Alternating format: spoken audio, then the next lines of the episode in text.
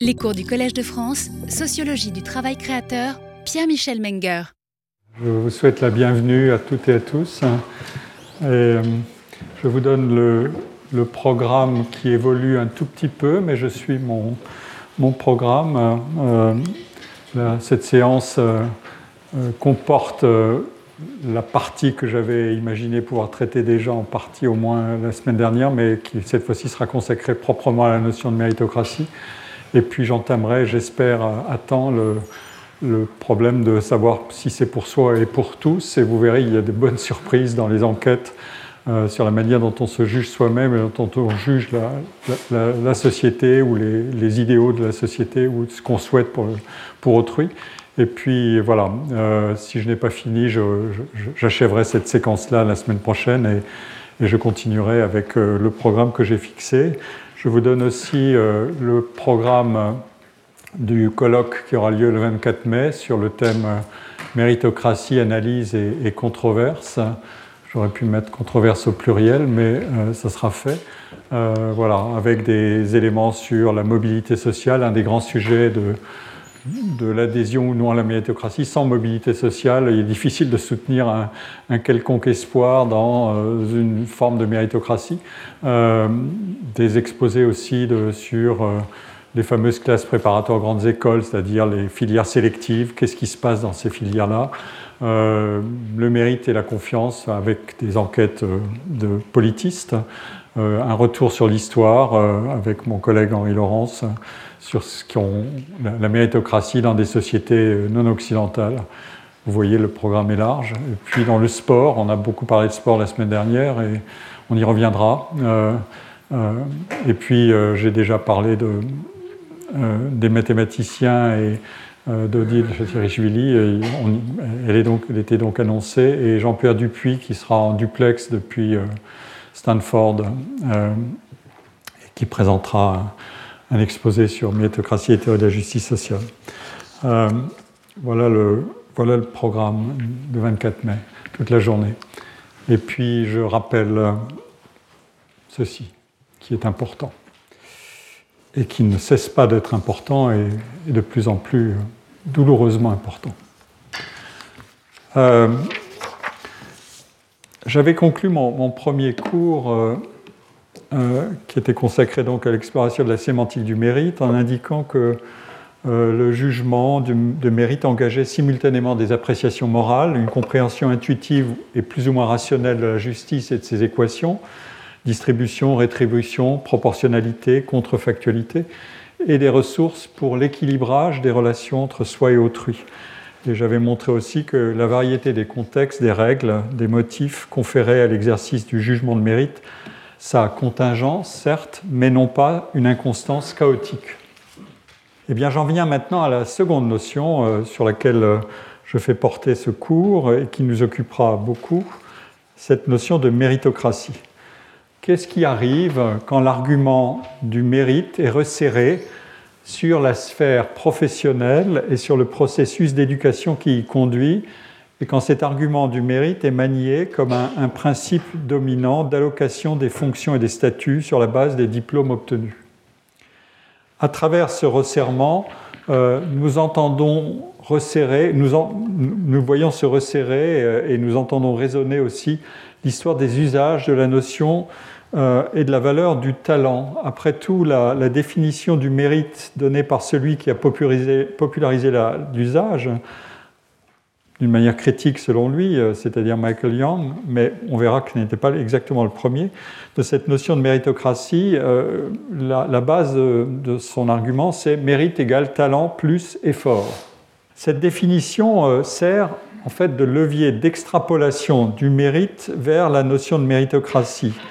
Dans un cours antérieur sur le talent, j'ai eu l'occasion de montrer en détail comment d'intenses débats ont eu lieu au cours du dix-huitième siècle euh, et après, dès la philosophie des Lumières en tout cas, autour de la relation entre justice sociale, égalité et inégalité pour délimiter le champ des inégalités acceptables euh, entre les individus. Les notions de vertu et de talent étaient au cœur de ce questionnement. La forme générale était Comment différencie-t-on un ensemble, c'est-à-dire une société, un groupe professionnel, une organisation, un ensemble de compétiteurs, pour faire émerger un principe de hiérarchisation qui soit fondé sur des différences individuelles euh, visibles ou euh, objectivables, euh, par exemple de capacité, tout en maintenant un équilibre acceptable et juste entre les situations de l'ensemble des parties prenantes. Je rappelle ici euh, l'article six de la Déclaration des droits de l'homme et du citoyen de mille neuf cent quatre-vingt-neuf. Tous les citoyens étant égaux aux yeux de la loi sont également admissibles à toute dignité, place et emploi public, selon leur capacité et sans autre distinction que celle de leur vertu et de leur talent. Au fond, on peut se demander si ça n'était pas une version pionnière de la définition de, de Young, euh, c'est-à-dire mérite égale talent plus effort, qui devient euh, dans cette définition mérite égale euh, talent plus vertu, qui est une forme de manifestation de la disposition à l'effort, du moins dans l'activité productive. Euh, le principe méritocratique peut contenir euh, une part de teneur consensuelle qui fait écho à ce que je viens de rappeler des débats du XVIIIe siècle. C'est ce que rappelle euh, euh, ma collègue Marie Duru-Bellat au début de son livre, euh, que je crois que j'ai déjà eu l'occasion de citer, « Le mérite contre la justice ». Je, je la cite. « Les inégalités sociales sont jugées acceptables, voire justes, si et seulement si elles découlent de qualités individuelles, talents, efforts, et cetera, et non de caractéristiques héritées, au premier rang desquelles l'origine sociale. En d'autres termes, la position sociale s'acquiert sur la base de ce que l'on désigne comme le mérite, à l'issue d'une compétition ouverte à tous et excluant l'usage de moyens moralement condamnables. Ce principe de justice fondamentale se conjugue avec deux autres principes, celui d'égalité et celui de liberté, puisque pour fonctionner, la compétition exige des individus égaux et libres. Il ne peut en être autrement, comme l'exprime, elle cite Patrick Savidan, l'auteur d'un, d'un ouvrage qui s'appelle « Repenser l'inégalité des chances » de deux mille sept. Savidan écrit « À l'invention démocratique correspond l'invention méritocratique ». Donc nous voilà plongés dans le début de l'histoire de la démocratie. Ces sociétés ne, ne contestent pas l'existence d'inégalités entre les places, poursuit Marie Duru-Bellat, qu'elle propose, et entre les individus eux-mêmes, ces derniers, des individus égaux en droit mais dotés de ressources inégales, entrent en compétition en mobilisant ces ressources inégales pour accéder à des places inégales. Et elle remarque le caractère relativement évident de la notion de méritocratie, qui ne trouverait pas choquante une société où les capacités, les talents ou les efforts des personnes ne seraient pas récompensés. De la même manière, qui ne trouverait pas choquante une société où certains verraient leurs chances barrées a priori euh, par des caractéristiques sans rapport avec, à nouveau, leurs capacités, leurs talents ou leurs efforts. Euh, il est donc impossible d'écarter d'un revers de main le principe méritocratique, sauf à accepter un ordre naturel ou divin, ou en tout cas hétéronome. Il existe un, une étude assez récente, qui a d'ailleurs été longuement discutée par euh, Roland Lardinois, sur euh, la méritocratie et les sociétés de caste en Inde, euh, qui peut répondre à, à ce genre de, euh, d'extrapolation et de euh, protestation contre des principes euh, d'allocation des positions et des destins autres que euh, ceux qui fonctionnent dans des, dans des mondes démocratiques. Et en même temps, c'est là que les choses se compliquent, évidemment. Et je poursuis et j'achève avec la citation de Marie Duru-Bellat, euh, qui est une spécialiste de l'éducation. « Il est extrêmement difficile pour l'institution scolaire qui en a la charge de déceler et d'évaluer le mérite. De plus, il est évident que les mérites d'une personne peuvent être définis et évalués pour la vie et par les seuls mérites scolaires. Non seulement le mérite dans la vraie vie est multidimensionnel, ça on va en parler abondamment aujourd'hui, mais il dépend aussi de nombreux paramètres sociaux objectifs sur lesquels les individus n'ont pas toujours prise. Euh, et le cœur du livre de, de Marie Duru-Bellat porte exactement sur le problème de l'éducation. Euh, la notion de, de méritocratie, bâtie selon le même principe que celle de, de démocratie, en, euh, en termes euh, linguistiques, désigne le pouvoir que vient exercer euh, la valeur de, de mérite euh, la valeur de, de mérite euh, Autrement dit, le pouvoir, c'est crassie, si vous voulez. Selon la signification critique donnée par les initiateurs de la notion, la méritocratie qualifie de manière tout à fait centrale les inégalités de chance scolaire, selon l'hypothèse que la formation et la réussite scolaire sont devenus des facteurs archi-déterminants des trajectoires professionnelles et des conditions de vie et de ressources. Nous sommes donc, en appliquant le thème de la méritocratie, ou du moins sa partie essentielle ou majoritaire dans, les, dans la production d'essais, d'études sur ce sujet, en tout cas dans les trente dernières années, nous sommes euh, au cœur de ce qu'on appelle, ou de ce que Rand, euh, Randall Collins appelait « The Credential Society », Euh, le titre d'un de ses livres, qui d'ailleurs a été publié en dix-neuf cent soixante-dix-neuf, qui ne concernait d'ailleurs pas directement ce vocabulaire de la méritocratie. Comme je l'ai dit, il a été redécouvert beaucoup plus tard, dans, dans les années deux mille. Euh, ce livre est devenu un, un, un classique euh, de la sociologie. Euh, il contient d'ailleurs en sa première page une très longue citation de, d'un texte de dix-neuf cent vingt-trois de Max Weber, dont je reparlerai, et qui anticipe considérablement les analyses qui sont apparues dans les années cinquante avec Michael Young autour de la méritocratie et beaucoup plus récemment. L'argument est, est, est invariablement le même. Euh, le diplôme est devenu le moyen légitime par excellence d'accès aux positions sociales et professionnelles qui exigent un savoir certifiable et que et la compétition s'est déplacée vers l'accès aux formations diplômantes. Évidemment, d'inégal niveau, les formations sont plus ou moins longues et exigent des spécialisations plus ou moins sélectives et d'inégale valeur à nombre d'années de formation données. Autrement dit, tout diplôme ne se vaut pas, même en quantité d'années euh, passées à l'obtenir. Euh, dans le maniement critique radical de la notion de méritocratie, il s'y ajoute une conception de la société. Et il faut que vous le gardiez en mémoire pour la suite de, de ce que je vais dire. Celle-ci est divisée en deux groupes, ceux qui réussissent et ceux qui échouent. Donc une sorte de machinerie déterministe est couplée à une division binaire de la société. Cette représentation binaire de la société a une longue tradition et une longue descendance dans la critique sociale et politique. Pensez à des couples comme exploiteur-exploité ou euh, maintenant euh, dominant-dominé. L'argument est que la méritocratie ne fait que légitimer cette division par le biais de l'éducation.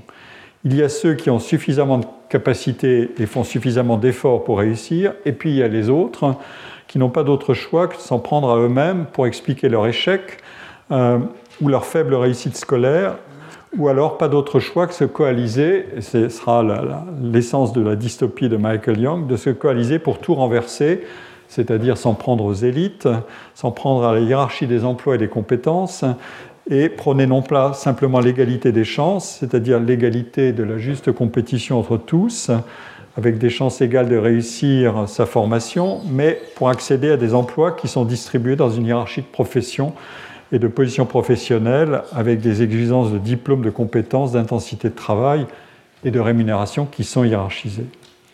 Euh, ça, ça n'est pas ça que euh, veut euh, maintenir euh, la critique radicale. Ce qu'elle veut maintenir, c'est, ou ce qu'elle veut prôner, c'est une égalité réelle, la fameuse, vous savez, le couple equality of opportunity versus equality of outcome, égalité de résultat. C'est-à-dire de débouchés professionnels de la formation, égalité des emplois obtenus, éventuellement égalité radicale des salaires et des revenus. Euh, l'égalité ici, d'ailleurs, ne, ne signifie pas forcément un salaire totalement uniformisé pour tous les emplois, mais ça peut être, et on verra que c'est une, un argument qui est très sollicité, une égalité plus horizontale, qui valorise la pleine diversité des métiers et leur respectabilité, sans indexer cette diversité et cette respectabilité sur une hiérarchie longue de prestige et de rémunération. Alors, il y a quelque chose de, d'étrange dans l'histoire de la notion de méritocratie et de son adoption, c'est que cette notion a connu un, un succès paradoxal à partir d'une satire critique, celle de la dystopie de Michael Young, The Rise of Meritocracy, euh, qui contient cette fameuse définition mérite égale talent pour effort et plus effort. Euh, pour Young, euh, je, je vais le détailler un peu plus loin, le projet était explicitement de dénoncer euh, fortement les conséquences désastreuses d'une sélection précoce à l'âge de onze ans dans le système britannique euh, des élèves euh, après-guerre, sélection qui permettait à un petit nombre euh, réussissant des tests d'accéder à la formation la plus ouverte, la plus longue qui menait à l'université, alors que les autres se distribuaient entre des formations courtes, professionnelles et menant à des emplois moins qualifiés.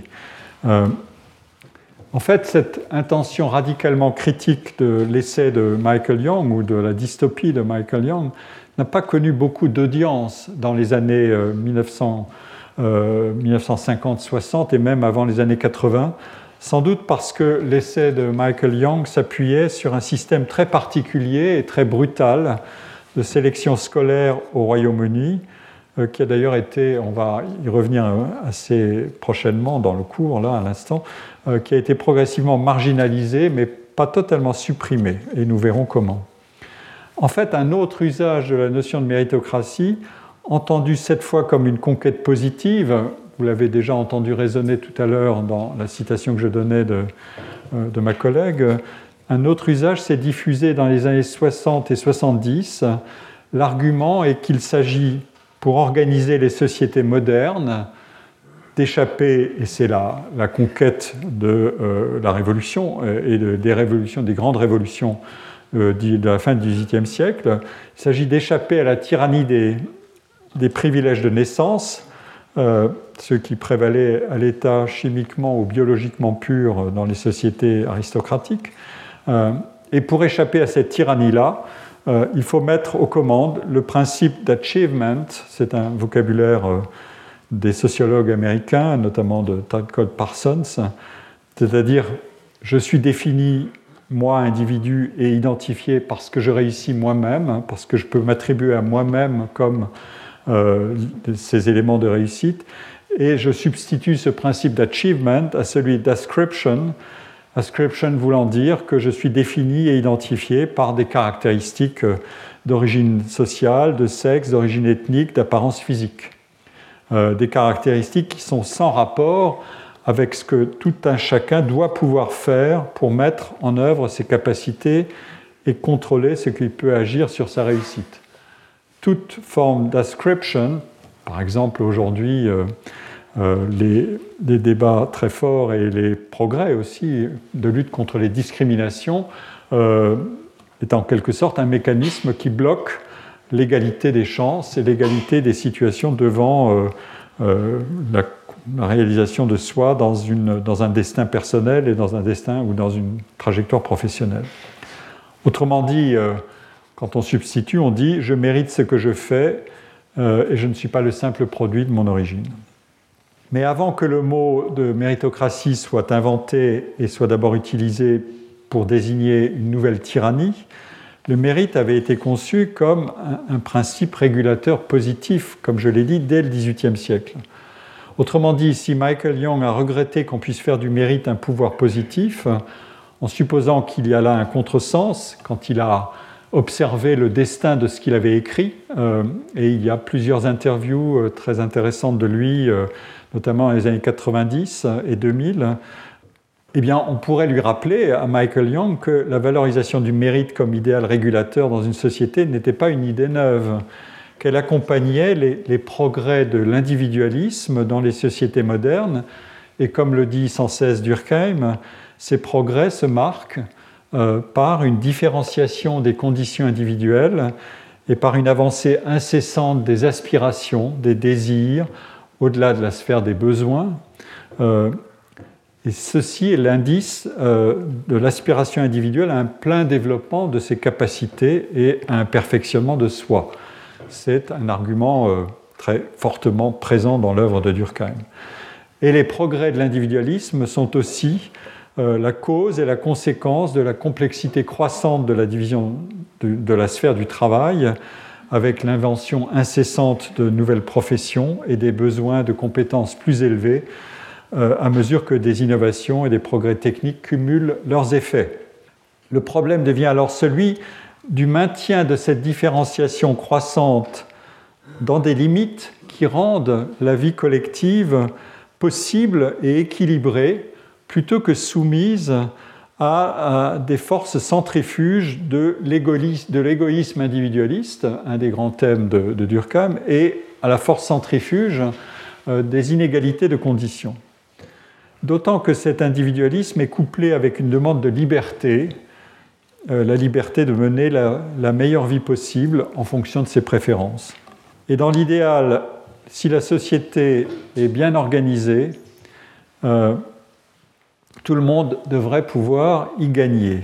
D'un côté, donc, des progrès de l'individualisme dans des sociétés complexes vont stimuler des inégalités de conditions, et de l'autre, la demande des individus est d'obtenir des chances égales de s'accomplir.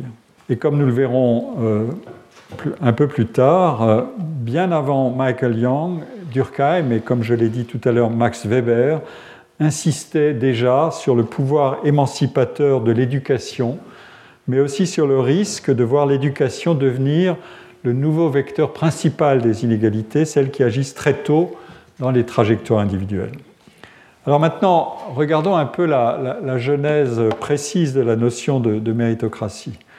Euh, comme je l'ai dit, elle a été inventée, elle a été popularisée par Michael Young, et c'est à lui qu'on peut accorder le crédit principal sur tout ce qui sera ensuite le débat. Et vous verrez qu'il a dit l'essentiel de, de ce qu'il faut pouvoir dire à partir de cette notion, mais euh, elle n'a pas été directement inventée par lui. Euh, les discussions sur le, le, la notion ou le concept de méritocratie en, en tant qu'argument clé des débats sur la conception de l'égalité avaient concerné en fait un milieu intellectuel plus large, à partir du milieu des années dix-neuf cent cinquante. Euh, du côté britannique, le concept euh, semble avoir fait officiellement surface nomina- nominalement, on peut dire, c'est-à-dire le mot. Quand est-ce qu'un mot apparaît ? C'est un, un sujet. Euh, le, ce, ce, ce terme semble avoir fait officiellement surface dans les pages de la revue socialiste anglaise Socialist euh, Commentary, avec un très court article de trois pages seulement, euh, publié en mai mille neuf cent cinquante-six, par un sociologue du travail et des relations sociales et industrielles, Alan Fox. Euh, L'article s'appelle « Class and Equality ». Et donc, euh, c'est page onze treize de cette revue. Assez difficile à trouver, je dois dire, euh, même avec tous les outils dont on dispose aujourd'hui. Euh, voilà ce que, ce que Fox écrit... Euh, Pardon, hop, ça a disparu. Il euh, faut que je relance. Pardon. Voilà. Euh, voilà que ce, Fox est, le texte de Fox est ici à gauche. L'inégalité subsistera tant. tant hmm. Un peu d'instabilité. Euh, tant que nous considérons comme une loi de la nature que ceux qui ont un statut professionnel supérieur vont non seulement bénéficier d'une éducation nettement supérieure, mais aussi, par droit et nécessité, avoir un revenu plus élevé. Tant que cette hypothèse demeure, comme aussi longtemps que ces violations seront considérées comme des paradoxes grotesques, notre société restera divisée entre les bienheureux et les malheureux. Voilà, le, la formule binaire, n'oubliez pas ça.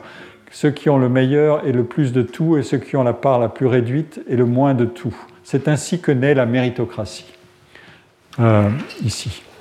Euh, la société dans laquelle les individus doués, les intelligents, les énergiques, les ambitieux et les impitoyables sont soigneusement triés et aidés à atteindre la position dominante qui leur est destinée, où ils peuvent non seulement jouir de l'accomplissement de l'exercice de leurs dons naturels, mais aussi recevoir un gros bonus pour faire bonne mesure.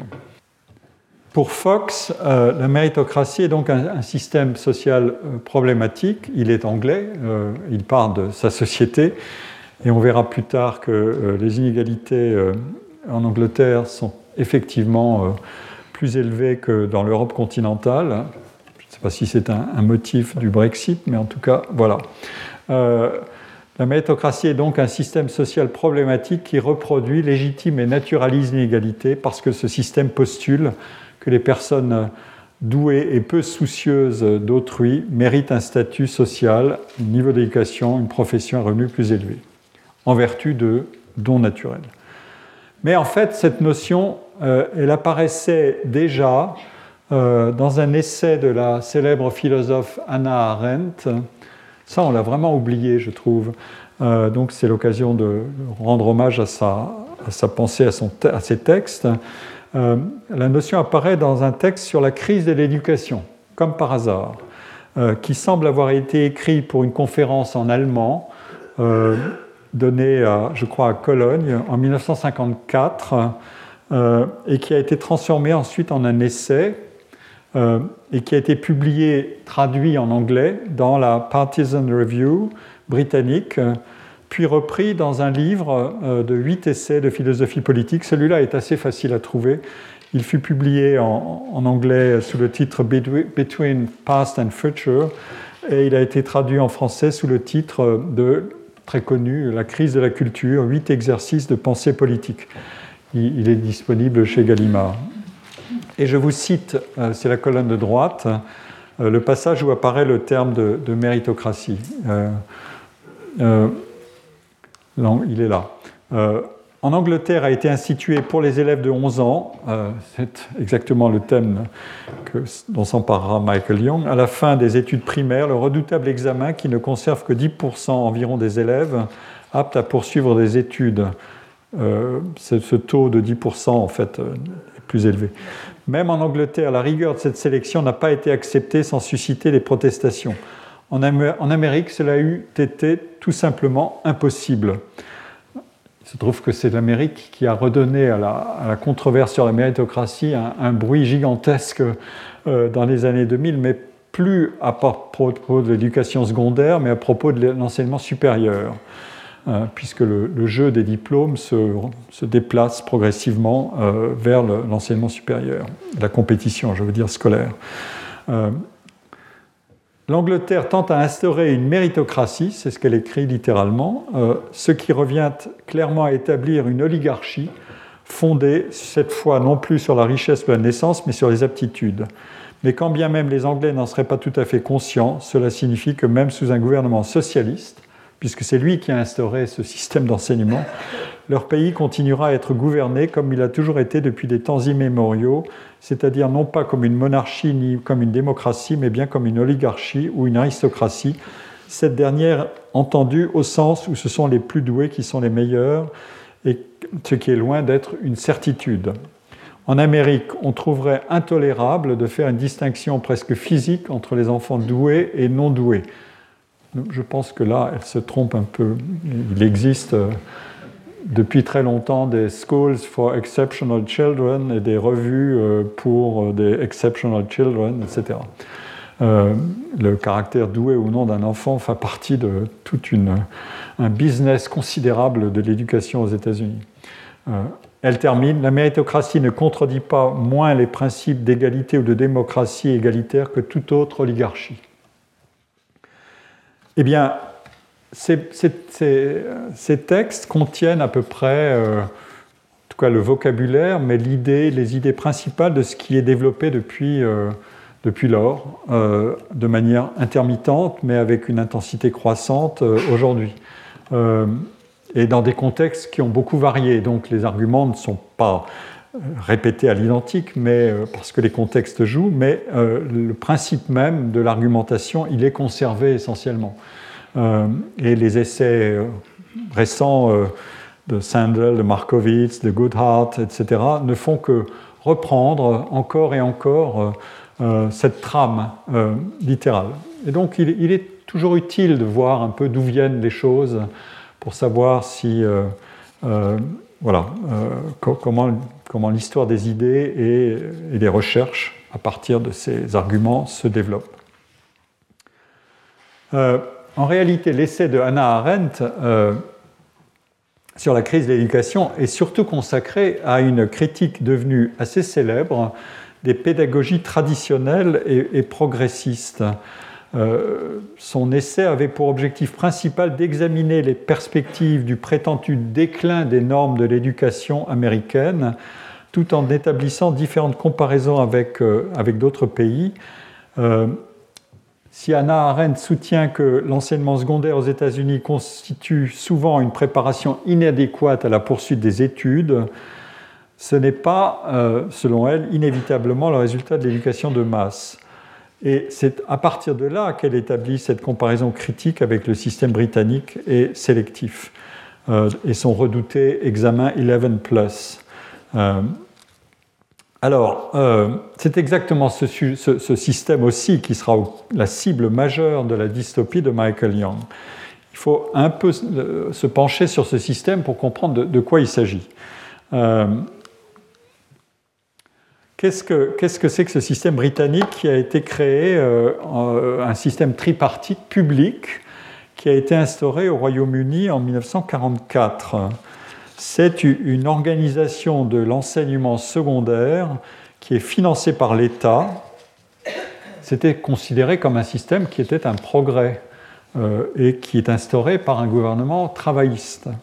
Euh, un système qui a prévalu entre mille neuf cent quarante-cinq et les années soixante-dix en Angleterre et au Pays de Galles, et de mille neuf cent quarante-sept à deux mille neuf en Irlande du Nord. Et donc, il mettait en œuvre la loi sur l'éducation de mille neuf cent quarante-quatre. Euh, celle de l'Irlande du Nord date de mille neuf cent quarante-sept. Le principe, c'est que les élèves sont affectés à un des trois types d'écoles mises en place. Je vais rapidement les présenter tout à l'heure. Ce système prédominant euh, était prédominant euh, encore sous les gouvernements conservateurs qui se sont succédés de cinquante et un à soixante-quatre. Mais ensuite, il a été euh, progressivement mis en extinction par le gouvernement travailliste qui était revenu au pouvoir à partir de mille neuf cent soixante-cinq. Et il a été officiellement aboli euh, en soixante, mille neuf cent soixante-seize en Angleterre, au Pays de Galles, euh, en laissant place à ce qu'on appelle les comprehensive schools, c'est-à-dire des, des écoles non différenciées. Mais, comme toujours en Angleterre et dans le système d'éducation anglais, c'est toujours un peu plus compliqué. Il y a un gros livre, un énorme livre sur le système anglais de, et son évolution depuis le Moyen-Âge qui est disponible en ligne, qui est tout à fait fascinant. Si ça vous intéresse, je retrouverai les, les références et je vous les donnerai. Euh, donc, il, en fait, des, des éléments de ce système subsistent.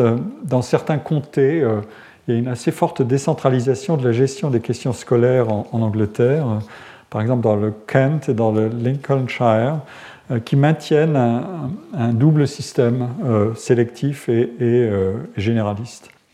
Quel est le, le mécanisme qui est derrière ? Dans la dernière année de l'école primaire, les élèves de dix à onze ans passent volontairement, comme il est dit, un test dont le contenu peut varier selon les comtés et les périodes, mais qui comprend essentiellement un, un test d'arithmétique, un essai de rédaction écrite sur un sujet général et un test de résolution de problèmes. Pour mesurer l'aptitude à appliquer un raisonnement logique à des problèmes assez simples, et puis un test aussi de maîtrise de la langue. En somme, le test consiste à mesurer l'aptitude au raisonnement verbal, non verbal, aux mathématiques et à l'anglais. Et en fonction des scores au test, les élèves sont orientés vers l'une ou l'autre des trois composantes du système scolaire, et l'argument est que le critère d'orientation principal, c'est la nature des, des skills, des compétences qui sont identifiées chez les élèves à travers le test euh, pour, le, pour les distribuer vers l'école qui correspond le mieux au type de compétence qui est révélé par le test. Il y a donc à la fois une composante ordinale, c'est-à-dire que les gens sont classés euh, en, hiérarchiquement en fonction de, du score qu'ils ont obtenu au test, euh, selon un, un, un schéma de distribution gaussienne Que, euh, qui est utilisé dans beaucoup de tests euh, psychologiques, euh, par exemple le test de Wechsler. Euh, vous voyez, euh, la population est divisée en, en, en fractions euh, euh, en fonction du niveau de réussite au score, de, du score. Le score est ici, ça c'est le S A S, euh, c'est un, un test très connu. Euh, et euh, voilà, et il suffit de déterminer, ou en tout cas la question est de déterminer quelle est la... la fraction qui sera admise dans le système sélectif et, et la fraction qui sera distribuée dans les autres composantes. Ça, c'est la, la composante ordinale. Euh, les individus euh, sont, euh, sont distribués euh, en, euh, hiérarchiquement dans, en fonction de leurs résultats. Mais il y a aussi une composante horizontale, euh, puisque euh, les tests font apparaître des compétences particulières pour certaines activités et certains domaines. Évidemment, il y a une interaction entre les deux, euh, ordinal et cardinal. Les, les meilleurs scores aux tests sont considérés comme renseignants sur des compétences générales des élèves et donc sur une aptitude à faire des études supérieures, grande ouverte sur à peu près tout. Euh, alors que les scores moins élevés caractérisent des compétences moindres et déclenchent une orientation vers soit l'enseignement secondaire court, soit vers l'enseignement secondaire professionnel. Euh, on, on entend aujourd'hui beaucoup parler en France, mais on, on pratique depuis très très longues années en, en Allemagne, euh, de l'enseignement professionnel, de euh, l'apprentissage, de la valeur des métiers, et cetera. Euh, voilà, la question est, est-ce que c'est une zone de relégation ou est-ce que c'est une zone de... une voie différente et qu'il faut euh, crédibiliser complètement euh, à ce titre euh, dans un système qui n'est plus simplement hiérarchique de manière ordinale, mais qui peut être euh, considéré de manière plus horizontale. Je, je ne vais pas faire la, la comparaison détaillée avec ces autres systèmes d'enseignement, je viens de parler de l'Allemagne, mais euh, la question est permanente et chaque fois qu'il est question d'éducation, il n'est plus simplement question de hiérarchie des scores ou des des réussites et des excellences, mais il est question aussi de la diversification des voies. Euh, c'est un grand sujet. Euh, c'est un grand sujet qui concerne à part entière le système productif, euh, éducatif, pardon, la valeur des formations euh, plus ou moins professionnalisantes, plus ou moins courtes, précoces, mais qui concerne aussi le, le système productif, bien sûr, quelle, quelle part des emplois pour quel type de compétences, et plus généralement la philosophie générale de l'éducation secondaire, généralisée ou spécialisée, euh, avec des, des chances plus ou moins fortes d'extension possible de ces études vers l'enseignement supérieur, et euh, qui concerne enfin la hiérarchie des métiers. Quel est le prix du travail pour chaque métier ? Quelle évolution selon la conjoncture, euh, selon le niveau de développement économique d'un pays, selon le profil de croissance économique d'un pays ? Vous pouvez penser là aussi au contraste entre l'Allemagne très industrialisée et la France qui s'est tournée beaucoup vers le monde des services, euh, avec d'ailleurs une polarisation croissante dans l'économie de services entre des emplois très hautement qualifiés et les emplois faiblement qualifiés. Et l'emploi industriel qui est considéré classiquement comme le cœur de cette distribution, c'est-à-dire des emplois qualifiés avec des, des formes de progression et, euh, et d'adhésion à une culture du travail et du développement de, de soi dans le travail euh, totalement différente de l'emploi de service, euh, eh bien voilà, euh, on, a, euh, on a des choix euh, très importants à faire. Le thème de la réindustrialisation actuelle en France euh, touche de près à ces questions-là. En tout cas, le système tripartite britannique qui est critiqué par Hannah Arendt, et puis ensuite par, par Michael Young, il est au cœur de cette loi sur l'éducation de mille neuf cent quarante-quatre. Alors, euh, brièvement, euh, euh, qu'est-ce que sont les, les, trois, euh, les trois composantes ? Les grammar schools forment cette compétence sélective supérieure du système et elles ont une origine qui remonte en fait à, à l'Angleterre médiévale. Tout ce qui touche à l'éducation a une histoire extrêmement longue et la question est de savoir que, comment est-ce qu'on empile, comment est-ce qu'on réforme. En, en, en détruisant et en, re, en reconfigurant ou bien simplement en additionnant. Euh, voilà une sacrée question. Euh, ici, au Collège de France, nous sommes dans, un, dans une maison qui a été fondée en quinze cent trente. Euh, et la Sorbonne à côté est encore plus ancienne, euh, puisque le Collège a été créé pour euh, se, dis, enfin, se distinguer de, de la Sorbonne. En tout cas, pour la période qui nous concerne, les grammar schools étaient destinés à, à, à, un, à un enseignement académique pour vingt-cinq pour cent de la population scolaire. En fait, c'est plus que dix pour cent. Et il y avait deux types de grammar schools, euh, des, des grammar schools entièrement financés par l'État. Donc, c'était un système public, hein, euh, tout à fait public. Euh, et puis, des minorités... Euh, Le public était mille deux cents à l'époque et une minorité de cent quatre-vingts grammar schools qui étaient à subvention directe, euh, soit par scolarité gratuite, soit parce que les, les familles payaient les études. Euh, dans le livre dont je parlerai dans peu de temps euh, de Michael Young, euh, The Rise of Meritocracy, euh, il s'en prend à, à la plus fameuse de ces grammar schools, euh, celle de euh, la Manchester Grammar School, euh, puisque le, le narrateur est diplômé de cette euh, Grammar School de Manchester, et il s'en prend notamment euh, au directeur de cette école, euh, euh, Eric James, qui est d'ailleurs connu aussi sous le titre de Lord James of Rusholme, euh, qui était un des plus ardents défenseurs du système tripartite. C'est lui qui est la cible principale de la, de la satire de Michael Young. En fait, cet Eric James, ou ce Lord, réservait euh, la quali- quasi-totalité de ses places à ceux qui obtenaient les scores les, les plus élevés aux eleven plus. Et euh, dans un livre qu'il a écrit, euh, Education and Leadership, de dix-neuf cent cinquante et un, Eric James a fait valoir qu'une telle approche élitiste ouvrait les champs supérieurs à tout enfant doué, euh, et euh, ça c'est son credo. Et Michael Young, dans The Rise of Meritocracy, fait de l'auteur narratif fictif un diplômé de cette école. Et Eric James apparaît dans, cette, dans la, la dystopie de Michael Young, tantôt euh, cité de manière accablante, tantôt tourné en dérision, tantôt curieusement transformé en ventriloque. Ça vaut la peine de lire ce livre, euh, décidément. Quand le, le système tripartite commença à être démantelé, la plupart de ces grammar schools fusionnèrent avec un certain nombre d'autres écoles locales pour former ces fameuses comprehensive schools. Euh, mais elles ont connu en fait une histoire plus complexe parce que certaines ont été ressuscitées. Euh, l'histoire anglaise de l'éducation publique est, est, est intéressante, mais je ne vais pas la, la détailler. Aujourd'hui, ce, ce, ce label de Grammar School désigne encore un certain nombre d'écoles publiques entièrement sélectives qui subsistent en Angleterre et, euh, et en Irlande du Nord. Elles sont minoritaires, mais quand on, la sélectivité et la minorité vont souvent ensemble.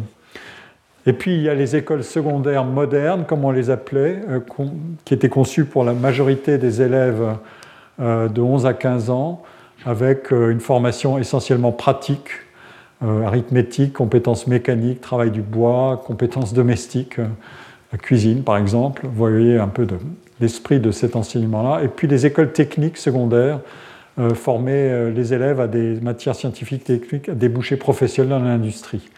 Mais en fait, cette troisième composante a, n'a connu qu'une, euh, qu'un développement extrêmement modeste. Voilà, ça c'est le décor dans lequel s'inscrit euh, la, la dystopie de, de Michael Young. Alors on y vient. Qu'est-ce que c'est que cette dystopie ? euh, Voilà le, l'ouvrage euh, de Michael Young, la couverture de son ouvrage, et ici les deux sources auxquelles je ferai référence euh, pendant que je, je traiterai de, du cas de Michael Young, un, un ouvrage récent de euh, Kwame Anthony Appiah, qui est un philosophe très connu aux États-Unis et qui enseigne à New York University. Et euh, le chapitre cinq de ce livre euh, traite de la euh, figure de Michael Young et de sa dystopie. Euh, je donnerai quelques citations très, très éclairantes de, de ce livre. Mais Appiah lui-même, d'ailleurs, s'appuie en partie pour, pour ce chapitre et pour les deux articles, ou l'article qu'il avait écrit antérieurement et qui est en partie repris dans ce chapitre, un article de la New York Review of Books de deux mille dix-huit, qui a d'ailleurs été traduit dans la revue Books en français en deux mille dix-neuf. Anthony Appiah s'appuyait sur Michael Young, euh, pardon, sur ce livre de Asa Briggs, euh, qui est un, un grand historien britannique, Michael Young, Social Entrepreneur, qui est, qui est publié en deux mille un. Voilà, les, voilà mes, mon, mon sujet et mes sources euh, d'analyse euh, qui, sont, euh, qui sont précieuses. Le livre de Michael Young est publié en dix-neuf cent cinquante-huit. Il, n'a pas, il a été traduit en français euh, euh, en dix-neuf cent soixante-neuf par un, un éditeur très professionnel, la C D I S, qui a fait d'excellentes publications et d'excellentes traductions, mais cette traduction est totalement introuvable, ou presque, sauf si vous voulez mettre deux cent cinquante euros pour vous procurer l'exemplaire, ce qui n'est peut-être pas très méritocratique. Euh, voilà. Euh, et donc, euh, comme je l'ai dit, ce livre a, a vraiment, plus que tout autre, contribué à mettre en circulation cette notion de, de méritocratie.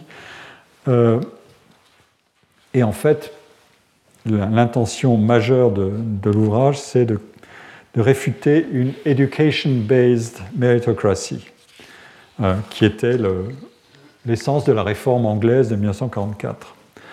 Alors, qui est Michael Young ?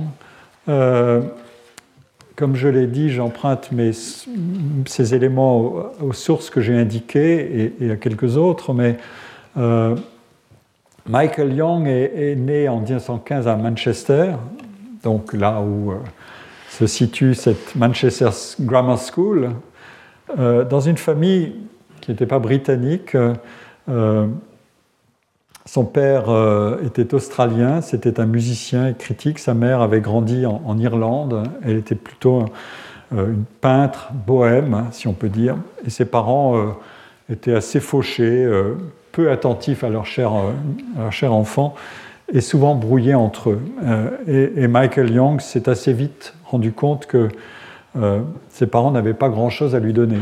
Donc, euh, Euh, d'une certaine manière, il a dû s'inventer euh, d'autres origines ou euh, se libérer de ses origines euh, qui n'étaient pas très productives. Euh, il y a une anecdote qui est rappelée par Asa Briggs et, et aussi par Anthony Appiah. Un jour où il, est, il avait son anniversaire, il pensait, enfin, et ses parents semblaient l'avoir oublié. Il s'attendait que il ne l'ait pas oublié en fait, mais qu'il y ait une magnifique surprise le soir. Et il n'y a rien eu du tout. Donc euh, il a eu en fait la, la, la conviction que, comme ses parents d'ailleurs le, lui, enfin, s'en entretenaient entre eux, il serait un jour abandonné. Euh, donc, la biographie de, de, ces, de ces auteurs est toujours utile pour savoir qu'est-ce qui, euh, qu'est-ce qui est ancré dans euh, la relation aux origines et qu'est-ce qui peut en être transféré. Et en fait, il a une, une sorte de deuxième naissance euh, quand il est envoyé dans un, un pensionnat expérimental dans le Devon, euh, à Dartington Hall, qui est une institution qui a été créée par des, des philanthropes progressistes, Leonard et Dorothy Elmhurst, euh, qui voulaient changer la société en changeant les esprits, je cite. Et l'idéal de Dartington, euh, c'était de cultiver la personnalité et les aptitudes individuelles, quelle que soit la forme qu'elle prenait, euh, et clairement la, la structure de la société britannique faisait obstacle à cet idéal. Et de fait, quand il s'est trouvé quasiment adopté par cette famille, euh, qui le traitait d'ailleurs comme un fils, euh, il devient un membre de l'élite internationale. Euh, ces philanthropes avaient effectivement beaucoup d'argent et un, un énorme capital social, puisque il rencontre le président Roosevelt à la Maison-Blanche en mille neuf cent trente-trois. Il avait dix-huit ans. Il prend part à des conversations avec Henry Ford lors d'un voyage en paquebot à travers l'Atlantique. Et d'ailleurs, lui-même sera fait plus tard, de manière surprenante, mais ça coïncide avec une certaine conception qu'il a de ce que peut être une élite aussi. Il sera fait pair du royaume, un titre de Baron Young of Dartington, mais un titre non transmissible. Voilà, on est le fils de ses œuvres et on, n'est pas, on ne transmet pas ce qu'on est au-delà. Euh, Michael Young est, le, est, le, est une figure en fait majeure, euh, après ces, ces, ces premières années dont j'ai parlé, une figure, est devenue une figure majeure du développement de la sociologie britannique. Euh, ici, vous avez... Euh, euh, Pardon. Euh, notamment en raison de ses, ses études sur la classe ouvrière anglaise. C'est aussi un, un réformateur engagé et un entrepreneur social. Euh, il contribuera à créer euh, et à entretenir des dizaines et des dizaines de programmes sociaux et d'organisations pour répondre aux, aux besoins qu'il avait identifiés lors de ses enquêtes. Il est aussi l'inspirateur de la création de, d'une université très connue en Angleterre, l'Open University, qui fut créée par le gouvernement travailliste de Harold Wilson dans les années soixante. Une université publique de recherche euh, de très bon niveau académique qui a les plus gros effectifs d'étudiants. Et avec un objectif qui était au départ euh, de promouvoir une plus grande égalité des chances et de contribuer à la mobilité sociale par les études supérieures. Euh, une innovation de cette, cette université qui demeure, qui était en tout cas très connue déjà à l'époque, c'était que les enseignements étaient diffusés euh, par la télévision et par la radio, euh, donc à distance. Donc euh, l'histoire est longue euh, de, du distance learning, distant learning, et cetera. Euh, Michael Young, je l'ai dit, était, un, était une figure du, mouvement, de, du, gouvernement, enfin de la, du parti travailliste et de toutes les réformes que ce parti a engagées. Et pourtant, il, déter, il détestait le terme d'État-providence. Euh, il disait que ça sentait le carbolique, c'est-à-dire le savon désinfectant. Euh, et en fait, pourtant, il a contribué à, à l'édification de cet État-providence britannique, euh, puisque, en tant que directeur du bureau de recherche du Parti travailliste, il rédigea une grande partie du manifeste sur la base duquel le parti remporta les élections de dix-neuf cent quarante-cinq. Ce manifeste est intitulé « Affrontons l'avenir » ou « Regardons l'avenir en face ». Euh, et très vite, ce Parti travailliste euh, rendit l'enseignement secondaire public gratuit, étendit la scolarité jusqu'à l'âge de quinze ans et favorisa l'éducation des adultes. Il créa aussi un système national de santé et assura la sécurité sociale pour tous. Euh... Alors, je, je vous donne ici la, la, la production de, euh, de Michael Young, qui est, qui est importante, tous les ouvrages, qui, rapports et essais qu'il a publiés. J'ai mis en caractère gras euh, euh, ce qui relève plus particulièrement de son activité de sociologue euh, de chercheurs, sociologues, donc de travail de terrain, euh, euh, d'analyse, euh, d'enquête, euh, qui, sont, euh, qui sont connus. Son premier livre, euh, ou l'un de ses premiers livres, Family and Kinship in East London, est, a toujours été considéré comme un classique de la sociologie. Euh, le livre La dystopie est tout à fait autre chose. Je l'ai mis en, en gras parce que c'est, ça nous occupe, mais... Euh, ça n'est pas un, un livre de recherche proprement parler, mais elle bénéficie de ce travail de recherche. Euh, et il y a beaucoup d'autres productions. Euh, alors, qu'est-ce que dit le livre euh, The Rise of Meritocracy ? euh, Qu'est-ce qu'il contient au juste ? euh, Faisons un bref résumé. Ce livre, euh, il est intitulé dix-huit cent soixante-dix à deux mille trente-trois, sous-titré. Il veut dire, enfin, il indique que l'histoire de la société britannique est racontée à rebours, à partir du futur, euh, ce futur dans lequel vit un narrateur qui écrit en l'année deux mille trente-trois. Et euh, ce narrateur est un sociologue qui analyse cent soixante années d'éducation en Grande-Bretagne. La perspective est donc une écriture fictionnelle au futur antérieur. Comment aura évolué la société depuis mille neuf cent cinquante-huit, l'année de parution du livre, euh, l'année où est ancré l'auteur, jusqu'en deux mille trente-trois, date de la fin de cette dystopie. Et Michael Young imagine une société mondiale au vingt et unième siècle dans laquelle toutes les carrières professionnelles, euh, emploi, affectation à un métier, promotion, et toutes les rémunérations sont fondées sur le mérite. Et ce mérite est défini, comme je l'ai dit, par euh, cette équation euh, talent ou capacité mesurée par des tests de Q I, on va le voir, plus effort. Ce système, qui est en fait, dit-il, dit le narrateur, une extension généralisée de la fonction publique britannique, euh, où on teste pour euh, admettre et promouvoir, est réalisable parce que des progrès, selon la dystopie, des progrès considérables ont été réalisés dans le domaine des tests d'intelligence et de capacité, et que ces tests permettent de prédire avec précision les performances à la fois pendant la formation scolaire puis pendant la vie professionnelle. Ces tests et ces évaluations sont du reste pratiqués tout au long de la carrière des individus selon le roman. Les barrières sociales au développement de ces capacités, euh, classe sociale, milieu familial, Euh, race, appartenance, ne devrait pas influencer les décisions en matière d'éducation ou de carrière.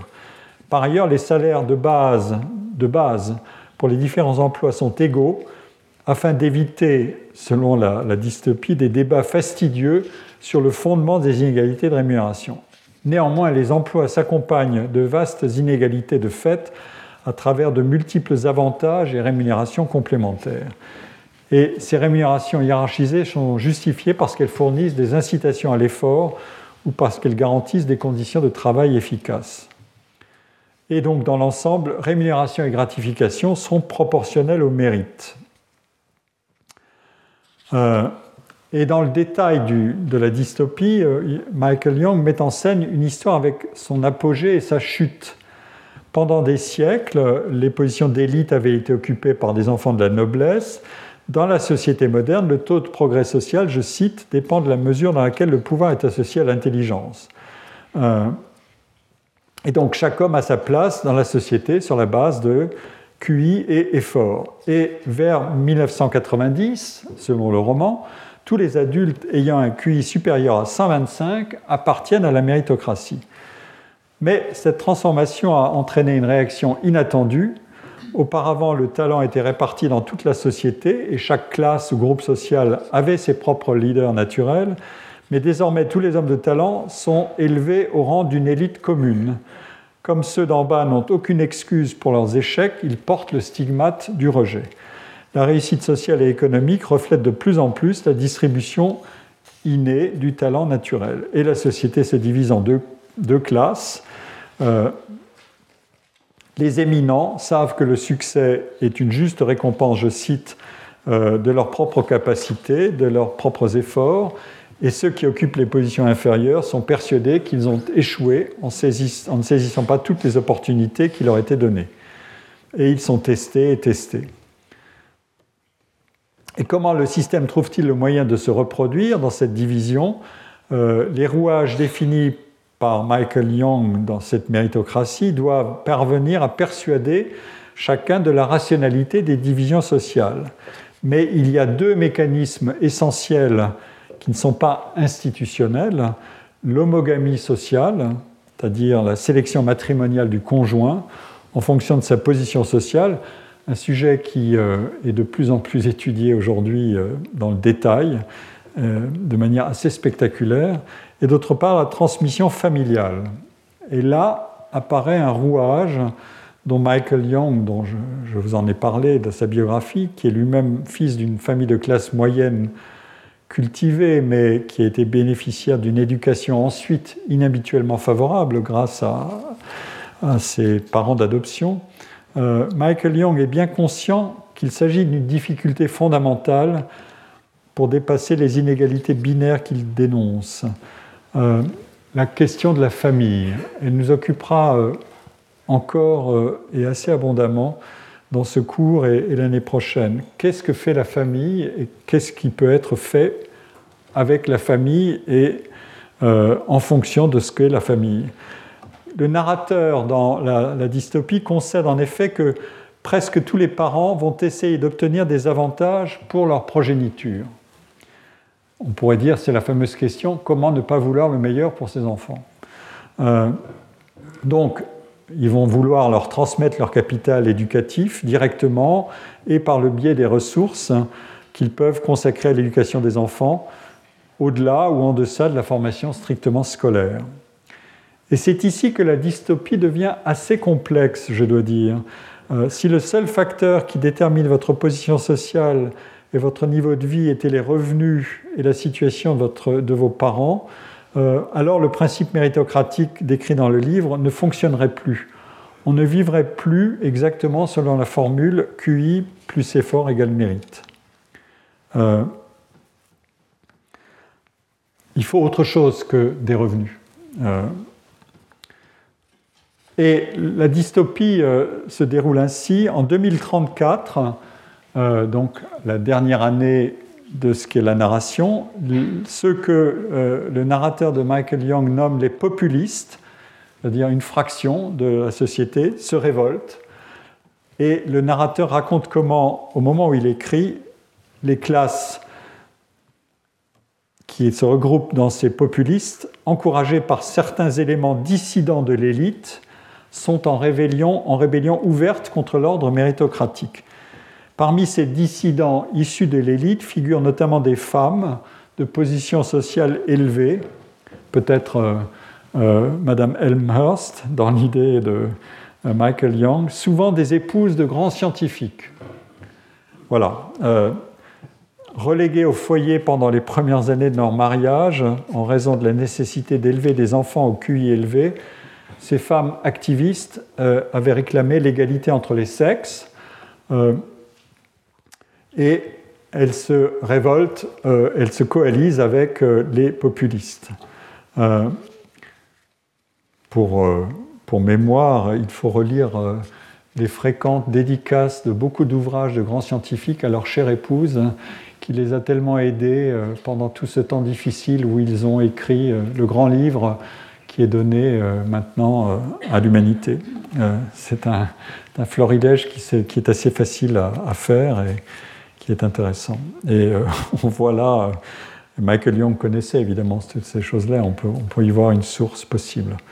Euh, Alors, euh, donc il y a révolte, le narrateur pense que la rébellion va échouer, euh, mais la rébellion en fait triomphe, les populistes gagnent, et après plus d'un demi-siècle, la méritocratie a pris fin. On ne sait pas du tout, euh, euh, on, on, on voit l'histoire se dérouler jusqu'à la chute, et l'auteur est déconcerté, euh, il tente de découvrir pourquoi ce système a, a bien pu être abattu.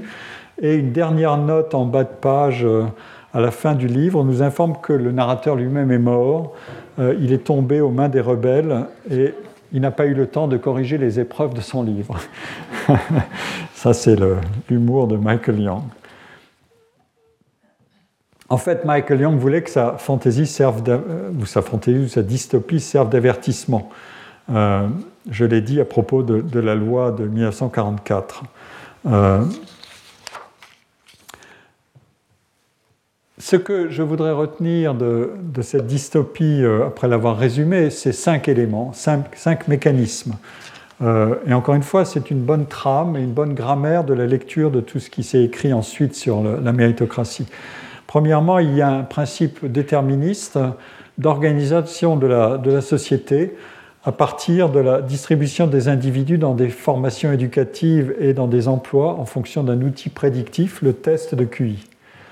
Euh, deuxièmement, une sensibilité du comportement des individus à des outils d'incitation pour qu'ils puissent engager le niveau d'effort le plus approprié et en être récompensés. Troisièmement, une transmission familiale de l'éducation qui ne se superpose pas simplement à la distribution des revenus, mais qui fait fonctionner aussi l'homogamie sociale. Quand je parlerai, euh, je pense la semaine prochaine, de la position tout à fait particulière des professeurs, euh, à la fois les cœurs du système d'enseignement, mais aussi des personnes et des parents. Euh, je reviendrai sur ce thème-là. Euh, il y a, quatrièmement, une division polaire de la société en deux classes, supérieure et inférieure, et donc a disparu complètement la notion ou la réalité de ce qu'on peut appeler la classe moyenne. Or, euh, tout projet de mobilité sociale ou de société œuvrant à la mobilité sociale doit reposer sur un, un, une classe moyenne qui peut être le, la zone de transition et de, d'élévation. Ici, elle a disparu. Enfin, une, élévation histo- une évolution historique pardon, construite sur le conflit et la révolte. Euh, le conflit naît de la révolte des populistes contre les élites, et la dynamique de la révolte est fondée sur une alliance d'une partie des élites avec le camp populiste.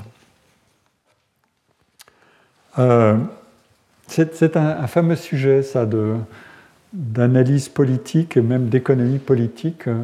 Dans un des, des livres récents de, de Thomas Piketty, il est question de, des brahmanes, c'est-à-dire de ces, euh, de ces gens très cultivés euh, qui ne se coalisent plus avec euh, la les classes populaires, mais qui ont rejoint, euh, au fond, le monde des élites et qui ne sont plus que de modestes réformateurs, alors qu'ils euh, euh, devraient pouvoir s'allier avec les, les, classes, euh, les classes populaires. Et il y a là, de sa part, un étonnement. Euh, et on, on voit que la trame de la dystopie de, de Michael Young touche à ces questions-là. Qu'est-ce qu'il faut pour faire évoluer une, une situation ? Quel jeu d'alliance est possible ? euh, je, je l'ai dit, là, euh, l'œuvre de Michael Young était plus vaste que celle qui concerne simplement l'éducation. Et en fait, C'était lui-même principalement un sociologue euh, euh, du travail, un sociologue des conditions de vie, euh, notamment de, de la classe ouvrière. Euh, et donc, euh, mais le, la, la dystopie porte sur l'éducation. Euh, L'historien John Carson, dans un livre intitulé « The Measure of Merit euh, », qui porte sur euh, la notion de mérite depuis, euh, en Angleterre, en, pardon, aux États-Unis et en France depuis euh, la fin du dix-huitième siècle. Euh, John Carson a, a notamment étudié l'histoire des tests de Q I, euh, l'idée de cette euh, libération du plein développement du talent individuel pour remplacer une aristocratie de naissance euh, qui a pu reposer en partie sur des... Euh, Euh, des outils comme euh, tester l'intelligence et promouvoir l'intelligence, et cetera. Euh, cette idée de, de tester le Q I a une racine profonde. Euh, c'est ce que montre bien euh, euh, John Carson. Euh, le cas anglais qui est satirisé par Michael Young contextualise de deux manières ce débat sur ce qu'est exactement la fameuse intelligence ou ce que veut dire euh, cette définition, hein. Effort plus talent ou, ou Q I. D'abord, euh, Michael Young parle du système anglais euh, ou britannique, et d'autre part, euh, il s'en prend à ces, à ces tests d'aptitude qui sont utilisés dans le système britannique. Et ici apparaît une autre figure très controversée euh, euh, britannique, euh, après celle dont j'ai déjà parlé, qui était celle d'Eric James, c'est celle du psychologue Cyril Burt, Euh, qui est devenue euh, de fait une des figures les plus controversées de l'histoire des tests de Q I en raison de ses opinions tranchées sur la nature héréditaire du, du Q I. C'était dans des écrits de dix-neuf cent neuf déjà. Et en fait, beaucoup plus tard, lui-même a été euh, au cœur de scandales parce qu'on l'a accusé d'avoir manipulé, on a démontré qu'il avait manipulé les données expérimentales, euh, des données expérimentales en recourant à une sorte de fraude sur les données. Euh, en tout cas, euh, les, les, l'une des cibles de Michael Young est aussi euh, ce genre de, de thèse euh, promue par Cyril Burt. Euh, pour vous donner une idée de, euh, de ce qui a été dit de manière euh, très convaincante, je trouve, à propos de, de son œuvre, lisez le livre, le grand livre de Stephen Jay Gould, euh, « La malmesure de l'homme ».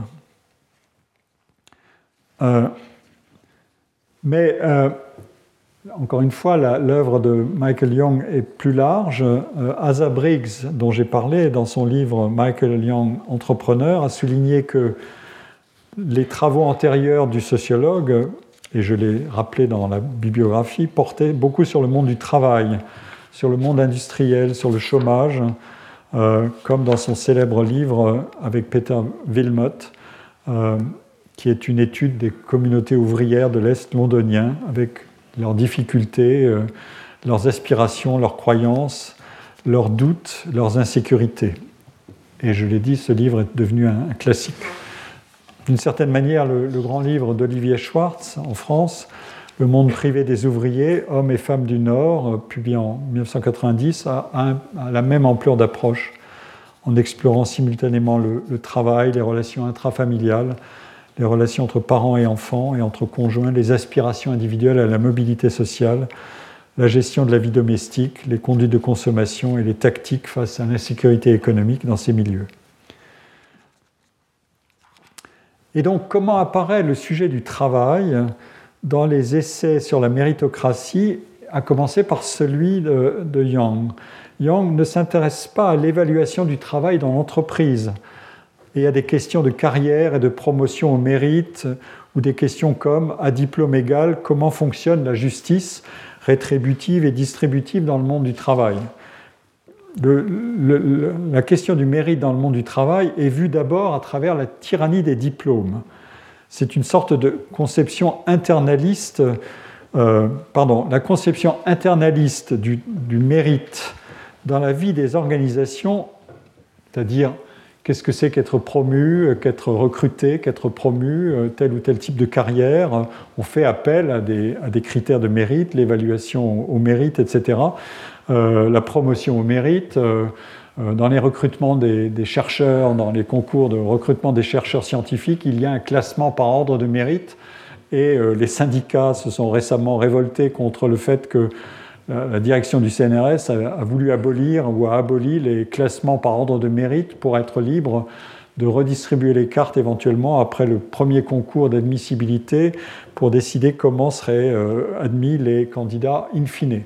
Euh, et j'ai vu défendre donc la, le principe du mérite et du classement au mérite euh, de manière très vigoureuse par des syndicats qui ne seraient pas prêts à endosser euh, toutes les thèses sur euh, le mérite et la méritocratie euh, de toute façon. Euh, en tout cas, ça c'est la conception, si vous voulez, internaliste du mérite dans le monde du travail. J'y reviendrai plus tard dans la deuxième année. Euh, en fait, cette conception internaliste, elle est, elle est complètement débordée dans euh, les, la vision de Michael Young par une vision externaliste du travail et de l'emploi euh, et de la liaison entre éducation et emploi. Et de fait, l'essentiel de la littérature critique récente sur, pour et contre la méritocratie, qu'elle soit radicalement critique ou qu'elle soit réformiste, porte euh, sur l'éducation et sur les inégalités professionnelles qu'elle engendre à travers euh, la liaison éducation-emploi, et très peu sur le fonctionnement des carrières euh, dans les organisations, à un détail près, qui est, dans certaines professions, les écarts de plus en plus grands entre euh, les individus dans, un, dans une même profession, des écarts de rémunération. Mais euh, je n'anticipe pas sur la suite. En fait, euh, Le, celui qui a discuté les thèses de Michael Young euh, en, dans, au début des années soixante-dix, Daniel Bell, euh, qui est un, un sociologue très connu de, de Harvard, euh, lui s'intéressait principalement au monde du travail et aux transformations du monde du travail et à ce qu'il appelle l'émergence de la société de la connaissance et euh, des travailleurs de la connaissance. Euh, c'est... Euh, C'est un thème et un chapitre d'un de ses livres, le plus connu d'entre eux, je pense, de cet auteur, c'est « The Coming of the Post-Industrial Society », euh, un livre qui a eu une audience immédiate très importante. Et une section de son livre s'intitule « Meritocracy and Equality ». Et, et il présente et il discute précisément la dystopie de, de Michael Young, mais pas du tout dans le sens qu'espérait Michael Young, puisque le livre de Bell a orienté l'usage de cette notion de méritocratie dans un sens positif, essentiellement, mais essentiellement à partir d'une étude des transformations du travail. L'histoire de la, la réception de la notion, en fait, a été ensuite celle d'un mouvement de balancier qui est reparti dans l'autre sens. Je l'ai déjà dit. Alors, euh, si l'essai de, de Michael Young, que j'ai résumé, euh, a été essentiellement redécouvert depuis une vingtaine d'années euh, et a contribué au mouvement de ce retour de balancier non plus du, vers le travail mais vers l'éducation. En fait, le projet de Michael Young était plus large. Il englobait une, une autre conception ouvertement socialiste du monde du travail et des inégalités professionnelles. Et donc, qu'est-ce que je peux dire de la, de la liaison entre ce que Michael Young a étudié du monde du travail et ce qu'il a dit sur l'éducation? Et je distingue ici euh, sept motifs. Ils sont, ils sont indiqués ici. Euh, premièrement, l'égalité des chances dans l'éducation est inaccessible dans sa forme la plus haute et la plus désirable, c'est-à-dire l'égalité complète des chances. Euh, Une réponse moins parfaite pourrait être donnée à la fois du côté de l'organisation du système scolaire et du côté du rôle fondamental que jouent les familles dans l'éducation des enfants et des adolescents. Et ça, nous y reviendrons plus tard. Pensez euh, à ce simple détail pour euh, le plaisir de l'exemple. Euh, le gouvernement et le président Xi Jinping a récemment Euh, suspendu ou interdit le, toute l'industrie des soutiens scolaires dans, euh, que les familles des, de la nouvelle bourgeoisie chinoise, euh, auxquelles les familles de la nouvelle bourgeoisie chinoise recouraient massivement Et pour corriger l'évolution de la société, il a dit « ça suffit, euh, on, va, euh, on, on va interdire ce, ce type de, de business et de marché ». Ce que euh, David Grusky, un sociologue américain, appelle les « opportunity markets euh, ». Donc, euh, premier point. Deuxième point, euh, la compétition pour accéder aux meilleures filières éducatives et aux meilleurs emplois crée des embouteillages ou des goulets d'étranglement. Un, un, un livre euh, très intéressant à lire, euh, je l'aurai l'occasion de le citer à nouveau, euh, s'intitule « Bottlenecks » de Joseph Fishkin. Euh, des goulets d'étranglement du fait de la rareté des places dans les professions supérieures euh, et dans les meilleures filières scolaires qui y conduisent. Qu'est-ce qu'il faut penser de cette rareté ? Est-ce que c'est un produit endogène de la compétition qui est fondée sur des ressources limitées ? euh, Autrement dit, euh, on n'a pas les moyens de multiplier euh, euh, les établissements qui offrent la meilleure formation possible avec les plus grandes ressources, les meilleurs enseignants, et cetera. Euh, et donc, euh, un mécanisme de rareté se met en place. Ou est-ce que c'est un, le produit pur et simple d'une mauvaise allocation des ressources ? On pourrait, avec des... Euh, des ressources distribuées différemment, égaliser tout ça beaucoup plus euh, sérieusement. Voilà des questions euh, qui sont euh, pas simples à résoudre, mais qui existent dans, dans la liaison entre éducation et travail. Troisièmement, les relégués du système, ceux à qui, dans la dystopie de Michael Young, les mêmes chances ne sont pas données et qui échouent, qui ne parviennent, parviennent pas à se former suffisamment, ils en viennent à se dévaloriser eux-mêmes et à éprouver colère, ressentiment, indignation. Euh, ce qui peut alimenter ce populisme anti-élite que décrit la satire de Michael Young. Euh, ce thème-là, je, je vais le retrouver tout à l'heure à travers la, la grande question de comment faire évoluer un système qui ne peut pas intégralement rejeter la hiérarchie des professions, mais qui doit euh, travailler à égaliser euh, ce qui doit l'être, par exemple à travers le thème omniprésent du respect. Euh, quatrième point, les inégalités de statut ou de position professionnelle euh, ont une composante fonctionnelle que Michael Young lui-même juge inévitable, euh, sinon nécessaire, puisque, selon lui, il faut bien pouvoir former des gens très qualifiés pour des activités qui exigent de fortes compétences. Euh, mais il y a deux limites à cette stratification. La première est qu'elles peuvent s'exprimer dans des différences de rémunération qui pourraient être tolérables et acceptables, euh, et donc jugées justes, doivent pouvoir être, d'une part, justifiées. Qu'est-ce qui fait que euh, accounted for, comme on dit, et d'autre part contenues dans certaines limites. Or, ces limites peuvent être complètement abolies dans des secteurs d'activité qui créent des écarts de rémunération disproportionnés au regard des écarts de compétences et de performances sous-jacentes. Parce que la, la logique devient purement ordinale, euh, autrement dit, on fixe le projecteur sur ce qu'on appelle les meilleurs, euh, ceux qu'il faut attirer, garder, euh, retenir, et, y compris en les surpayant, pour é- éviter qu'ils soient débauchés par un concurrent. Les fameux talents qu'on doit retenir, j'en ai traité euh, beaucoup dans un cours antérieur.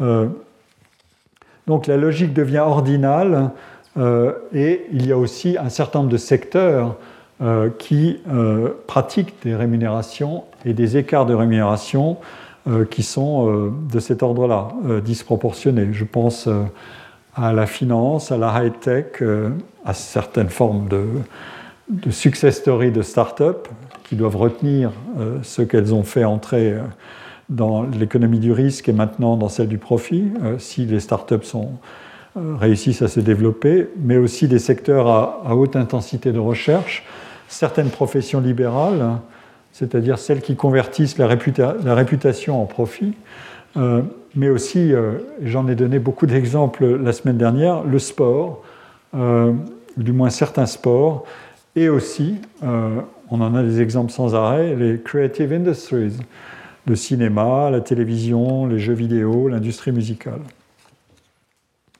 Et donc, le problème qui existe et qui demeure, c'est ici quelles sont les inégalités de revenus qui sont tolérables ou légitimes.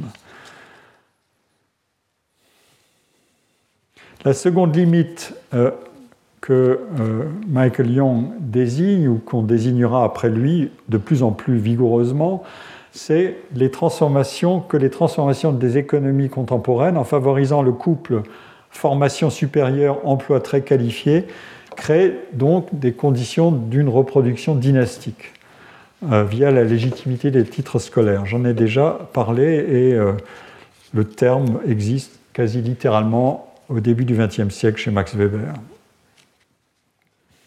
Cinquièmement, les, les inégalités de statut et la hiérarchie des métiers tendent à créer une polarisation excessive entre les métiers prestigieux et les métiers euh, que Everett Hughes appelle, mais pour les valoriser, des métiers humbles.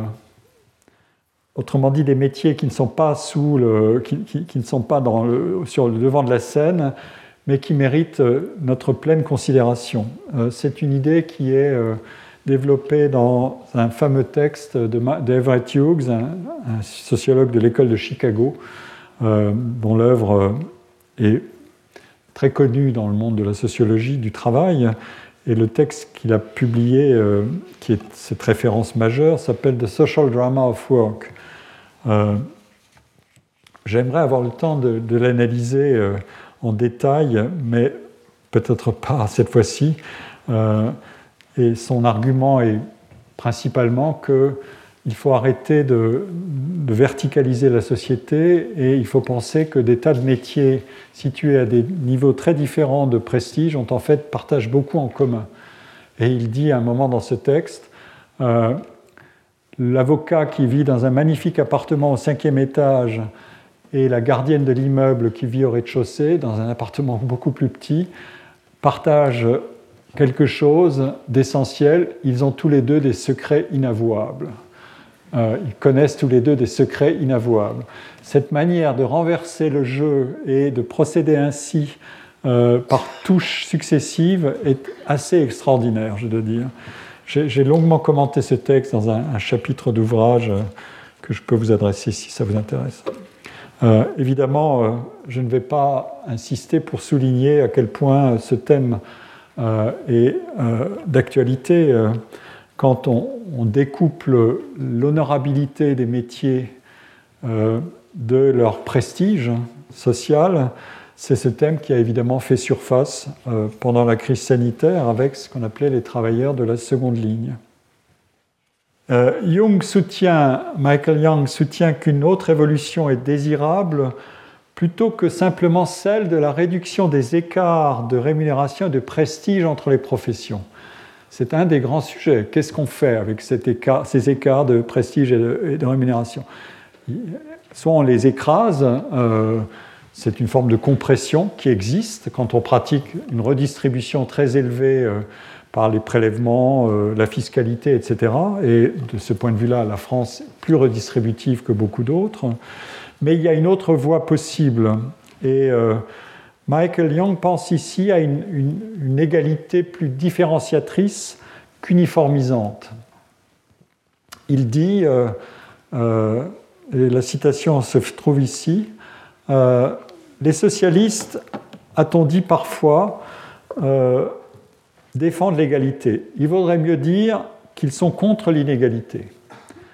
Nous avons cherché à supprimer l'extrême inégalité, non pas parce que nous voulions rendre les hommes égaux, mais pour montrer qu'ils ne l'étaient pas. Hmm. La société sans classe à laquelle Michael Young aspire, dans la lignée de ses premiers socialistes, c'était une société, euh, c'est une société où la diversité serait plus grande que moindre. Et donc, la société, comme il dit, serait polychrome, plutôt que monochrome. Et il le dit ici, si nous évaluions les gens non pas en fonction de leur richesse, de leur profession, de leur éducation, de leur pouvoir, non seulement en fonction de leur intelligence et de leur habileté manuelle, mais aussi en fonction de leur gentillesse, de leur courage, de leur imagination, de leur sensibilité, de leur honnêteté, de leur sympathie et de leur humilité, il ne pourrait y avoir de classe. Qui pourrait dire que le savant est supérieur au travailleur manuel ? que le professeur d'université sans enfant est supérieur au portier qui a d'admirables qualités de père, que le président du conseil d'administration est supérieur au chauffeur de camion qui a un talent exceptionnel pour cultiver les roses. Sixième point, qu'est-ce qu'une vie réussie ? C'est contenu dans, le, dans la matière que brasse Michael Young et qui sera brassée après lui. Qu'est-ce qu'une vie réussie ? Une expression classique et fortement réactivée de cette question aujourd'hui euh, correspond à cette interrogation de la grande tradition classique euh, de la philosophie et de l'éthique. Cette tradition pose cette question. Qu'est-ce qu'une vie réussie ? Et je voudrais ici euh, citer euh, à nouveau euh, Kwame Anthony Appiah, qui est un philosophe, polit... un grand spécialiste de philosophie politique et morale, un théoricien de la philosophie politique et morale. Je voudrais le citer aussi parce que, pour nouer un peu les fils de ce que je dis ici, euh, euh, il se trouve que le, le grand-père maternel de Kwame Anthony Appiah, donc euh, sa mère était la fille de celui dont je vais parler, ce grand-père maternel est Stafford Cripps.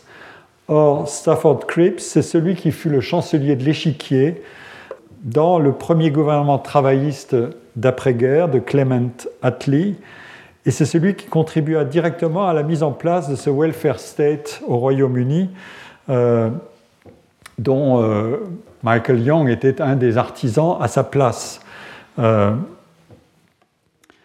et euh, il se trouve que Stafford Cripps a mis en place une réforme euh, de la fiscalité des successions euh, qui a permis de financer une partie de ce programme euh, de la société britannique et du gouvernement travailliste euh, pendant qu'il était chancelier de l'échiquier.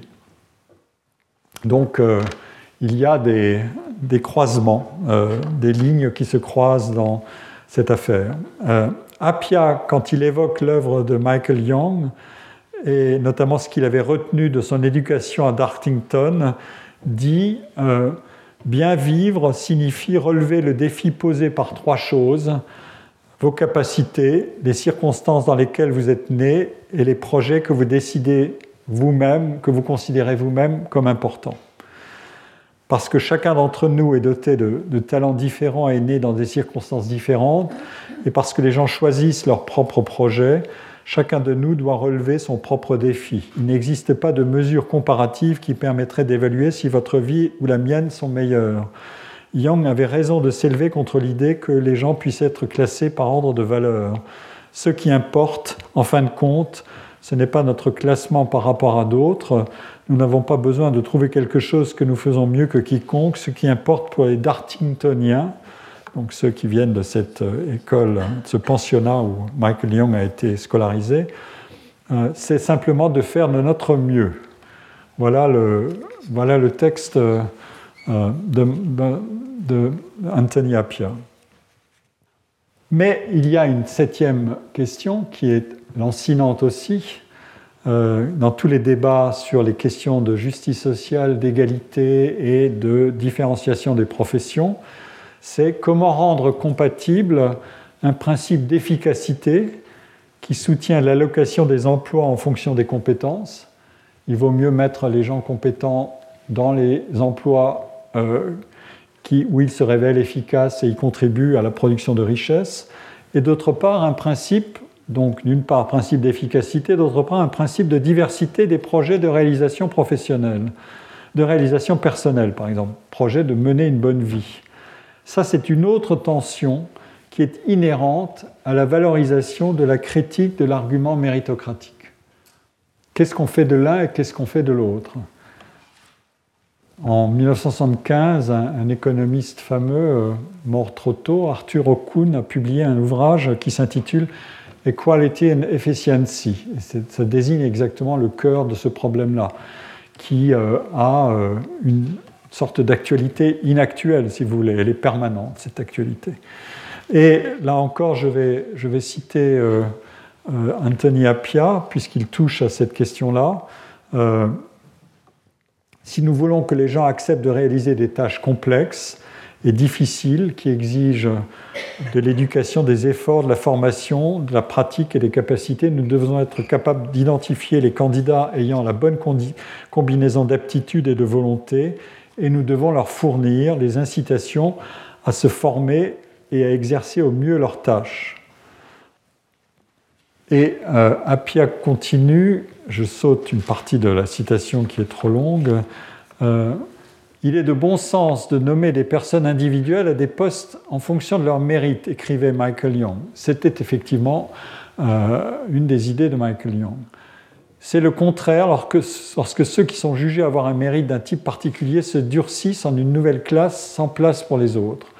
Et donc, vous voyez le, le scalpel analytique. Le but n'est pas d'éradiquer la hiérarchie et de transformer, dit Anthony Appiah, chaque montagne en un marais salant ou en une surface plane. Nous vivons dans une plénitude de hiérarchie incommensurable et la circulation de l'estime sociale profitera toujours au meilleur romancier, au mathématicien le plus important, à l'homme d'affaires le plus avisé, au coureur le plus rapide, à l'entrepreneur social le plus efficace. Nous ne pouvons pas contrôler totalement la distribution du capital économique, social et humain, ni éradiquer les modèles complexes qui émergent de ces grilles superposées. Mais les identités de classe n'ont pas à internaliser ces blessures de classe. Il reste un effort collectif urgent pour réviser les façons dont nous pensons la valeur humaine au service de l'égalité morale. Voilà qui est admirablement dit. Cet idéal, en fait, s'apparente à ce que euh, un auteur dont j'ai déjà parlé, euh, sur lequel je reviendrai aussi, Michael Walzer, dans un livre magnifique qui s'appelle Spheres of Justice, Sphère de justice en français, il a été traduit, appelle une égalité complexe de non-commensurabilité. Euh, dans cette égalité complexe, les principes en tension ne sont pas écartés au motif qu'ils sont en tension, euh, égalité versus efficacité par exemple, mais ils supposent une construction complexe de la société sans principe qui organise tout et qui surplombe tout, overarching comme on dirait en anglais, qui emboîterait toutes les dimensions et, ou toutes les sphères dans une mesure unique et hiérarchisante. Par exemple celle euh, de la richesse monétaire ou celle du savoir le plus sophistiqué comme seul outil de comparaison interindividuelle. On trouve d'ailleurs euh, le même genre de, d'idée dans, euh, dans un autre, chez un auteur dont j'ai déjà parlé, David, David Miller, que j'ai cité à la fin de mon cours précédent, euh, qui insiste de la même manière, lui, pour plutôt two cheers for meritocracy, c'est-à-dire des saluts amicaux à l'idée de méritocratie, mais à condition de la redéfinir. Euh, David Miller dit euh, le danger inhérent, pardon, euh, le danger inhérent de la méritocratie est qu'on accorde une importance trop grande à une seule dimension du mérite, euh, à la fois en termes d'estime et en termes de récompense mat- matérielle. Voilà, voilà une des questions. Euh, comment inventer une société multidimensionnelle qui ne ramène pas tout à un seul index ? Les relations dans, dans leur ensemble devraient être constituées de manière à reconnaître et à récompenser de multiples types différents de mérites, de sorte qu'au lieu d'avoir la seule pyramide du mérite, comme c'est le cas dans le modèle critiqué par Michael Young, ou dans une société où le mérite économique compterait seul, il y aura plusieurs pyramides. La contribution, contribution économique serait un type de mérite, l'éducation et l'érudition un autre, les réalisations artistiques un troisième, et cetera. Le service public encore un autre, et ainsi de suite. Si chacun de ces mérites a, sa, a son propre mode de rétribution, il peut y avoir suffisamment d'incommensurabilité entre les différents types de mérites pour qu'aucune échelle unique de mérite ne puisse être construite. Nous ne pouvons pas classer les gens selon le mérite tout court. Dans la mesure où un tel pluralisme peut être atteint, le principe du mérite est compatible avec un, un égalitarisme tel que celui prôné par Michael Walzer, où l'égalité est atteinte, non pas en répartissant tous les avantages de manière égale, mais en permettant à différentes personnes d'exceller dans différentes sphères sociales. Donc, vous voyez, ce thème est, est récurrent et euh, il désigne des, des, le cœur d'un certain nombre de problèmes essentiels de l'organisation des sociétés. Et euh, d'une certaine manière, Durkheim, comme je montrerai la semaine prochaine, ne disait rien d'autre en inventant une morale qui permette de euh, l'interdépendance mutuelle, le respect mutuel, la solidarité mutuelle, sans contrarier le développement des sociétés. Alors, l'un des opérateurs, j'en ai parlé tout à l'heure déjà brièvement, l'un des opérateurs de cette égalité complexe qui est imaginée, c'est le respect interindividuel. Le respect de soi, d'abord, celui qui est abîmé dans la satire contre la méritocratie, quand les non-sélectionnés ou les mal classés, décrits par euh, le narrateur de Michael Young euh, à travers ses tests du système scolaire, retournent contre eux-mêmes leur échec. Euh, cet argument du respect, du respect de soi, euh, circule beaucoup, dans beaucoup d'ouvrages euh, et de raisonnements depuis quarante ans, et notamment dans ces essais qui critiquent la méritocratie et qui, en dehors de modèles réform... de remèdes réformistes habituels, citent parmi les impératifs catégoriques d'un monde plus acceptable la valeur du respect. Un des... Le dernier euh, en date, je crois, peut être considéré... Enfin, le dernier en date que j'ai en tête, c'est un ouvrage de... récent de Pierre Rosanvallon, euh, mon collègue ici au collège. Euh, donner une pleine valeur au respect entre les personnes est en quelque sorte l'inversion de cette tendance que produit, euh, selon Michael Young ou que produit, selon Michael Sandel, la tyrannie méritocratique quand elle voue les vaincus de la compétition scolaire au sentiment, euh, au contraire du sentiment de fierté, celui que défend tellement Everett Hughes dans sa, sa construction, euh, donc à un sentiment de honte ou de de mépris ou de manque de respect, y compris pour soi-même. Euh, dans un, un, un bref article que euh, mon cher collègue Andrew Abbott de l'Université de Chicago, celle où a enseigné Everett Hughes, la fameuse école de Chicago, euh, dans un bref article contenu dans un livre qui s'appelle Var- Varieties of Social Imagination, qui est en fait un recueil de de notes de lecture qu'il a écrites, euh, Andrew Abbott consacre la première de ces notes de lecture à Michael Young et à, euh, à son livre « Rise of Meritocracy ». Et il, euh, il écrit euh, « La sociologie optimiste de la fin du vingtième siècle pensait que cette méritocratie était non seulement possible, mais compatible avec un réel idéal égalitaire ».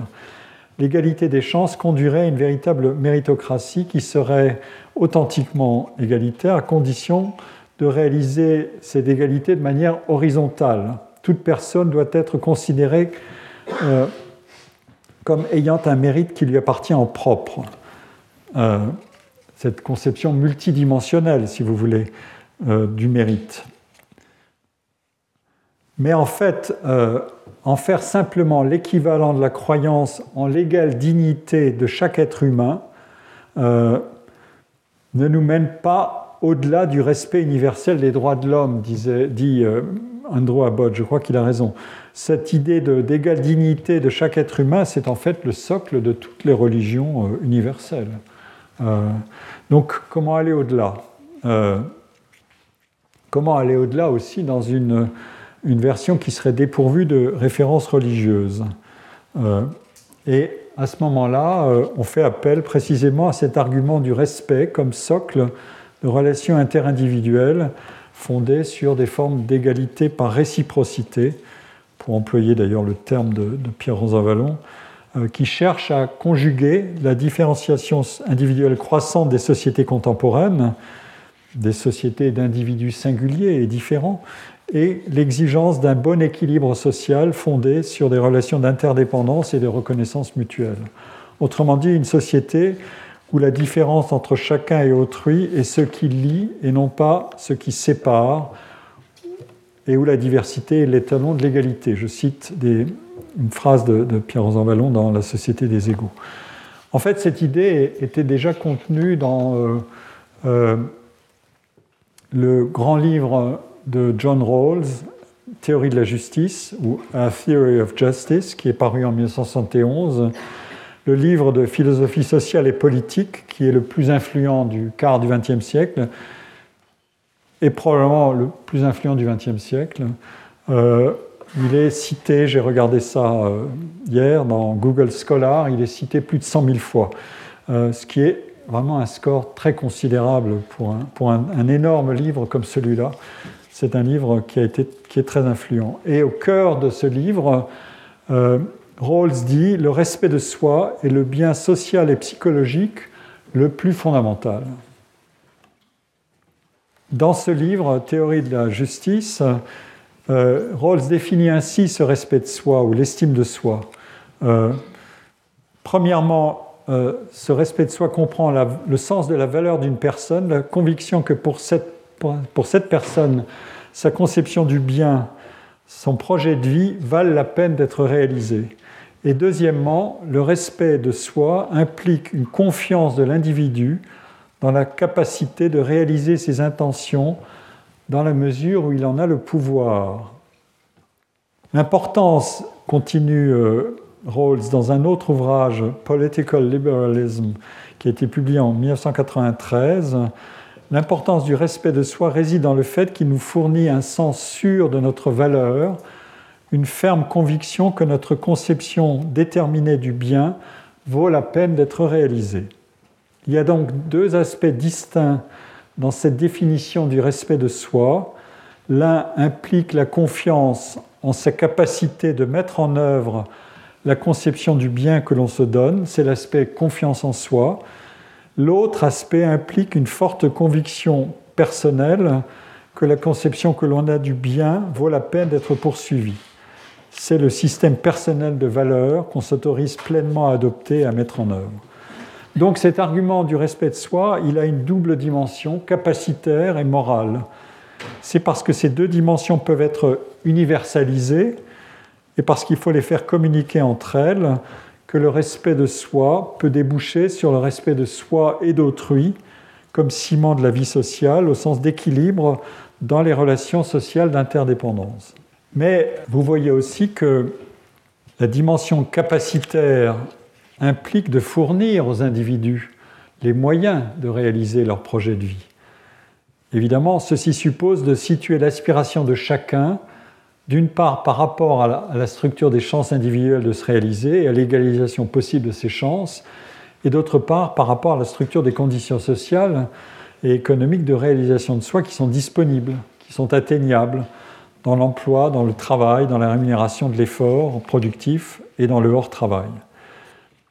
Dire qu'il y a de multiples voies de réalisation de soi et que la société doit les libérer de la contrainte d'une hiérarchie trop écrasante qui sélectionnerait un, un nombre restreint de voies désirables et gratifiantes et qui, et qui précipiterait tout le monde dans, cette, dans une compétition verticale au lieu de permettre une différenciation horizontale, fait écho en réalité aussi, je descends encore un peu plus loin dans la généalogie, à la conception, euh, la conception marxienne, donc de Marx, de la bonne vie. Euh, euh, mais la réalisation est celle qu'il cherchait à atteindre dans euh, le progrès de la société euh, vers le dépassement du capitalisme, vers le socialisme, puis vers le communisme, tel qu'il l'avait en partie seulement défini. Euh, mais la réalisation de cette... Euh, de cette conception de la bonne vie, elle a, chez Marx, deux conditions qui sont étonnamment et extrêmement exigeantes, et je dirais encore plus aujourd'hui. Il faut, premièrement, une abondance de ressources qui supprime le mécanisme de la rareté, ce mécanisme qui est inducteur de compétition, puisque la rareté, c'est, celle, c'est le facteur qui réduit l'espoir de beaucoup euh, et le transforme en réussite de quelques-uns. La compétition fait converger trop de candidats pour un même bien ou un même avantage ou un même moyen de réalisation de soi. Mais deuxièmement, il faut, selon Marx, supprimer la division du travail avec sa hiérarchie verticale des emplois qui place au sommet euh, les emplois qualifiés ou ce que Marx appelle le travail complexe euh, et à l'autre bout, le travail simple, il faut supprimer cette division au profit d'une démultiplication personnelle de soi dans de multiples tâches. Euh, Michael Young n'a pas souscrit, je l'ai rappelé, à un écrasement complet de la pyramide des emplois. Autrement dit, il, il n'aurait pas endossé le, le modèle ou le schéma marxiste purement et simplement. Euh, il n'aurait pas, Michael Young n'a pas souscrit à un, à un principe d'égalisation radicale des, des, des outcomes, des résultats. Mais il a plutôt souscrit à cet idéal de, de variété multidimensionnelle des projets de vie respectables. Euh, alors, je l'ai dit, la, euh, la dystopie de Young était inscrite dans un contexte précis, celui de la fameuse réforme de l'enseignement britannique, l'enseignement public britannique et de ses mécanismes de sélection et de triage. Et ceci me donne l'occasion de rappeler que toute analyse de ce que sont le mérite et la méritocratie doit être contextualisée. Contextualisation selon les domaines d'activité et les domaines de jugement des comportements et des qualités individuelles, et contextualisation selon les différentes sociétés. Pour euh, mettre en œuvre ce principe de contextualisation et quitter euh, presque complètement, mais pas totalement, euh, Michael Young, je vous donne un, un aperçu euh, d'une seconde contextualisation euh, non pas de l'enseignement britannique, mais euh, des travaux qui ont été réalisés euh, par euh, Marie Duru-Bellat et Elise Tenré, euh, Who is for Meritocracy, Individual and Contextual Variations in the Faith. Euh, pardon. Voilà le, voilà le cœur de, de cet article euh, qui a été construit à partir de données d'enquête comparative de l'International Social Survey Program de mille neuf cent quatre-vingt-dix-neuf. Ça fait partie de ces grandes bases de données euh, qui reposent sur des enquêtes récurrentes euh, tous les deux ou trois ans euh, et qui euh, créent des séries longues sur un très grand nombre de pays à partir d'un programme de, de questions euh, assez volumineux et euh, nous-mêmes, nous avons, avec Colin Marchica, euh, exploité euh, une autre enquête dont je vous parlerai euh, euh, à la fin de ce cours, ou probablement plus certainement au début du cours suivant, parce que euh, elle est, les résultats sont extrêmement éloquents. Euh, ici, euh, euh, le projet de mes deux collègues sociologues, euh, c'était explicitement de partir des deux questions clés de, de l'essai de Michael Young. Elles le disent textuellement, ces deux questions étant « Que devrait peser l'éducation dans la rémunération d'une activité ?» et « Votre rémunération s'accorde-t-elle, selon vous, avec vos compétences et vos efforts euh, ?» En abscisse, vous avez ici euh, euh, la première question, euh, et en ordonnée, vous avez la deuxième question. Euh, et à la date de l'enquête, donc euh, en quatre-vingt-dix-neuf, il y a vingt-deux ans, ou vingt-trois, euh, les données de comparaison internationale de ce tableau croisent donc ces deux variables clés. L'impact que les individus préféraient voir entre l'éducation et la rémunération, euh, les valeurs qui sont euh, citées euh, en, en abscisse correspondent euh, à l'échelle, au poids moyen de chaque pays sur l'échelle d'approbation Euh, de la proposition qui est soumise au jugement des enquêtés.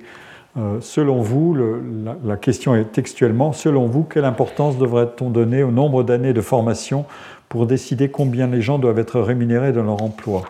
Et les, respons- les réponses possibles euh, s'échelonnent de euh, zéro, c'est euh, pas impor- impossible, euh, pas important du tout, à, à cinq, à quatre, pardon, qui est très important. Euh, Et il y a évidemment aussi des réponses qui disent « impossible de choisir euh. ». Et vous voyez que les pays se distribuent euh, euh, sur euh, un, un score qui est en fait l'abscisse est, est réduite euh, à la part entre trois virgule trois et quatre, donc un accord, euh, un accord fort, enfin relativement fort ou fort euh, sur le poids important de l'éducation, avec des différences entre les pays. Euh, les États-Unis se trouvent plus haut, euh, plus loin dans l'accord, les Français plus réticents. La Grande-Bretagne est ici, euh, le pays de Michael Young. Les pays euh, de culture anglo-saxonne, mais aussi le, l'Allemagne, se situent dans un accord fort et des pays comme l'Europe du Sud. Ça n'est pas simplement une distinction entre Europe du Sud et Europe du Nord, du moins dans cette dimension horizontale. Dans la dimension verticale, ça sera probablement plus visible. Et puis vous avez en, en, ici les pays euh, de l'Europe euh, de l'Est, des pays ex-communistes, et l'autre pays qui est resté euh, communiste ou peut-être même redevenu stalinien, je ne sais pas, j'espère que non. Euh, et la Bulgarie sont des pays qui sont en voie de rattrapage hein, euh, dans, les, dans les pays d'Europe de l'Est, après la, la chute du communisme, des pays en voie de rattrapage qui... Euh, qui mise beaucoup sur le, le pouvoir de l'éducation.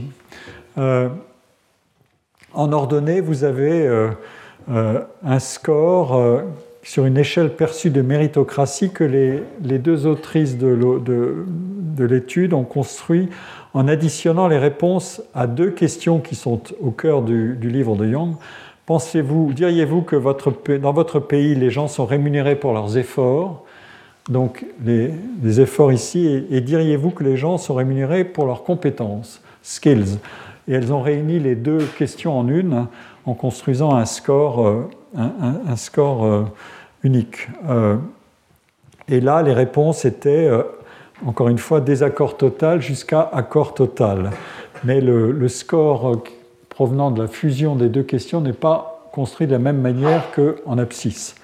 Ce que nous apprend cette comparaison internationale, c'est que tout pays confondu, tout pays confondu, un tiers des individus sont d'accord ou fortement d'accord avec la proposition qu'il faut être effectivement rémunéré selon ses efforts, et trente-huit pour cent disent qu'ils sont d'accord avec l'idée qu'il faut être rémunéré selon ses compétences, alors qu'un gros tiers sont en désaccord ou en fort désaccord avec cette proposition euh, pour, à propos des efforts et encore un peu plus à propos de la compétence.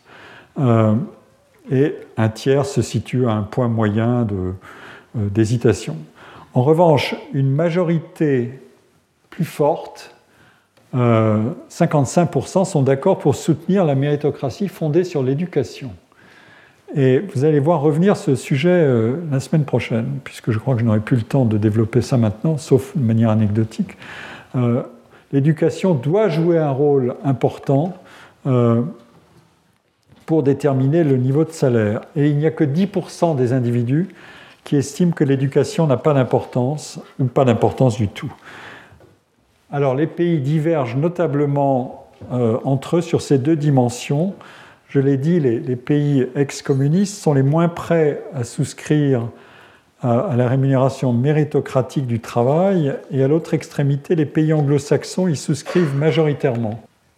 Mais euh, on le voit, les différences sont moins fortes pour ce qui concerne le rôle de l'éducation, euh, et pourtant elles, elles, elles séparent nettement la France ou, euh, et la Norvège des États-Unis ou d'autres pays comme Israël, le Portugal ou la Pologne. Des pays d'ailleurs qui ont entamé des réformes d'éducation assez radicales et euh, qui portent des fruits dans ce qu'on voit dans les classements internationaux. Ces trois pays, textuellement. Euh, et donc agissent ici aussi, des, dans, dans ces, ces écarts entre les ordonnées et les abscisses, agissent aussi des, euh, des niveaux de redistribution, euh, des politiques de redistribution des revenus et des degrés plus ou moins compressifs des, rev- des rémunérations quand on compare... Euh, Euh, les inégalités de rémunération avant et après euh, prélèvements fiscaux. Pour vous illustrer ce point, euh, ça ne sort pas très bien dans la, dans la photo que j'ai faite ou dans le, la reproduction que j'ai faite, mais vous avez ici euh, un grand classique de la mesure des inégalités qui est le coefficient de Gini, euh, j'y reviendrai, euh, des inégalités de revenus. Euh, si euh, euh, le coefficient de Gini distribue les individus, euh, euh, s'ils étaient tous sur une ligne... Euh, Euh, une diagonale, l'égalité c'est parfaite. Si la courbe est sous la diagonale, il y a des inégalités. Et plus la courbe s'éloigne de la diagonale, plus les inégalités sont importantes. Euh, la, les, la, la coefficient de Gini euh, est compris entre zéro et un. Et vous avez ici toute une série de pays qui sont classés selon leur coefficient de Gini euh, avant et après redistribution. Avant redistribution, vous verrez que le Royaume-Uni euh, tient euh, le cordon. Euh, donc, euh, l'histoire se boucle en quelque sorte dans ce que j'ai voulu dire. Euh, euh, les États-Unis euh, euh, sont une, euh, ont une tendance qui est croissante, puisque le, le, le graphique porte sur les années mille neuf cent quatre-vingt-dix à deux mille seize. Euh, et vous voyez une histoire s'écrire dans cette, dans cette histoire, enfin dans ce graphique. Euh, la progression des inégalités est très forte avant redistribution aux États-Unis. Euh, et euh, elle l'est aussi d'ailleurs en, en Italie. La France est en pointillé. Elle est, elle est ici. Et il y a une progression, mais de, plus modérée, mais qui euh, ne situe pas la France au sommet. En tout cas, les choses changent radicalement ensuite quand on regarde ce que sont les politiques de redistribution euh, et leur incidence, donc les écarts de revenus après redistribution. Vous voyez que euh, les scores des pays divergent. Là, ils sont assez rassemblés euh, à la fin de la période. Ici, ils divergent très fortement, euh, puisqu'on on a... Euh, euh, la France se situe, par exemple, euh, elle se situe ici, comme l'Allemagne. Donc ce sont des modèles assez, euh, assez proches. Euh, les États-Unis sont ici euh, et le Royaume-Uni est juste est là. Donc euh, les sociétés ont des gestions très différentes de la relation entre éducation, le prix, le rendement de l'éducation et son expression en termes de rémunération.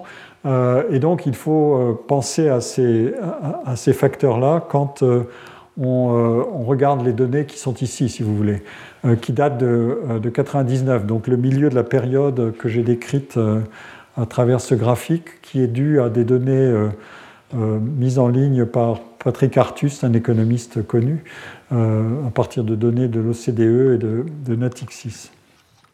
Pour introduire in fine la séance prochaine, sur laquelle, au début de laquelle je reviendrai sur les données que je vais vous présenter à l'instant, nous avons regardé avec Colin Marchica euh, euh, les, euh, les résultats d'une enquête euh, de l'European Social Survey de deux mille dix-huit, euh, la vague de deux mille dix-huit, l'enquête est, est, est récurrente depuis beaucoup d'années euh, et elle est faite sur un très grand nombre de pays.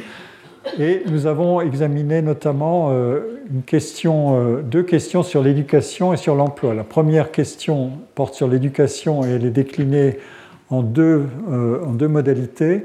Comparé à d'autres personnes, j'ai une chance équitable d'atteindre le niveau d'éducation que je recherchais. Donc, l'égalité des chances, si vous voulez. Et la deuxième, c'est, euh, dans l'ensemble, chacun en France a une chance équitable d'atteindre le niveau d'éducation qu'il souhaite. Est-ce que vous êtes d'accord ou pas d'accord avec cette, chacune de ces propositions ? Et euh, l'exercice consiste à répliquer euh, la, le travail sur le, l'emploi. Imaginez que vous soyez à la recherche d'un emploi. Dans quelle mesure pensez-vous que cette phrase s'appliquerait à vous ? Par rapport aux autres personnes en France, j'aurais de bonnes chances d'obtenir l'emploi que je recherche. Et deuxièmement, dans l'ensemble, tout le monde a en, chance, en France une chance équitable d'obtenir l'emploi qu'il recherche. Et les réponses, les, les enquêtés ont le choix euh, pour se situer entre un, un score de zéro à dix, et puis il y a des modalités qui captent des situations particulières. Les gens n'ont pas fini leurs études, ou bien je ne sais pas, ou... Euh, Euh, je refuse de répondre. Et pour vous donner juste, euh, euh, à la manière d'un, d'un teaser, euh, la, l'énigme de, vous avez ici pour les études ce que disent les gens pour eux-mêmes, qui est euh, en bleu, et ce que les gens disent pour tout le monde. Et vous voyez que euh, les gens sont d'accord avec l'idée qu'ils peuvent avoir de bonnes chances de réaliser leurs études. Euh, puisque la, la grande majorité se situe au-delà de, du score moyen, euh, ici, alors que quand il s'agit de juger ce qui arrive à autrui, la majorité se situe en deçà du score euh, moyen. Donc, euh, voilà, qu'est-ce que je, comment est-ce que je vais, je vais exprimer, comment est-ce que je vais interpréter ces, ces divergences ? Et on peut multiplier le, l'exercice pour le travail. Euh, Attendez, je vais tout de suite au travail. Le travail montre les choses de manière un peu différente, mais avec la même discordance entre euh, la hauteur de la désapprobation pour tout le monde et la hauteur d'approbation pour soi, mais avec un décalage un peu plus grand vers la gauche. Euh, c'est-à-dire que les gens sont moins prêts à penser que le travail, c'est une affaire qui est, où les, l'égalité des chances, où la, la possibilité d'avoir un, un travail que, qui correspond à ce que je recherche, euh, est, est de même intensité que pour ce qui est de l'éducation. Donc le travail comprend un nombre de facteurs plus élevés pour réaliser ce qu'on souhaite que ce qui est pensé à travers le, le système éducatif. Mais le mécanisme est exactement le même. Euh, on a un écart et donc on ne peut pas simplement dire que euh, ce qui est pensé pour tout le monde serait la simple projection de ce qui arrive à soi-même. Ou une con... et quel est le, quel est le mécanisme qui pousse à corriger l'affaire et à penser que néanmoins pour soi-même on peut vivre dans une société où ça fonctionne et que pour autrui ça ne fonctionne pas. Euh, qu'est-ce, qu'est-ce qui explique tout ça? Et on va le, on va le détailler euh, à travers les facteurs classiques. Euh, la semaine prochaine, je vais commencer par là. Est-ce que ça dépend du niveau d'éducation, du niveau de revenu, et cetera, et cetera. On peut contrôler tout ça. Et puis ensuite, on va le déplacer sur une autre enquête euh, que j'ai exploitée aussi, enfin que j'ai reprise euh, d'un travail de, de collègues, où on va examiner le problème. Et on va voir que euh, euh, la réponse qui est toujours un casse-tête, c'est pourquoi est-ce que les gens peuvent adhérer à la méritocratie tout en se jugeant, euh, en jugeant parfois sévèrement ou euh, de manière lucide que la société ne procure pas une, une égalité des chances radicale. Donc, euh, qu'est-ce qui fait qu'on euh, on peut avoir deux, deux, deux mouvements discordants ou deux types de jugements discordants? Voilà, j'arrive au bout. Je vous remercie pour votre attention et à la semaine prochaine. Retrouvez tous les contenus du Collège de France sur w w w point collège tiret deux tiret france point f r.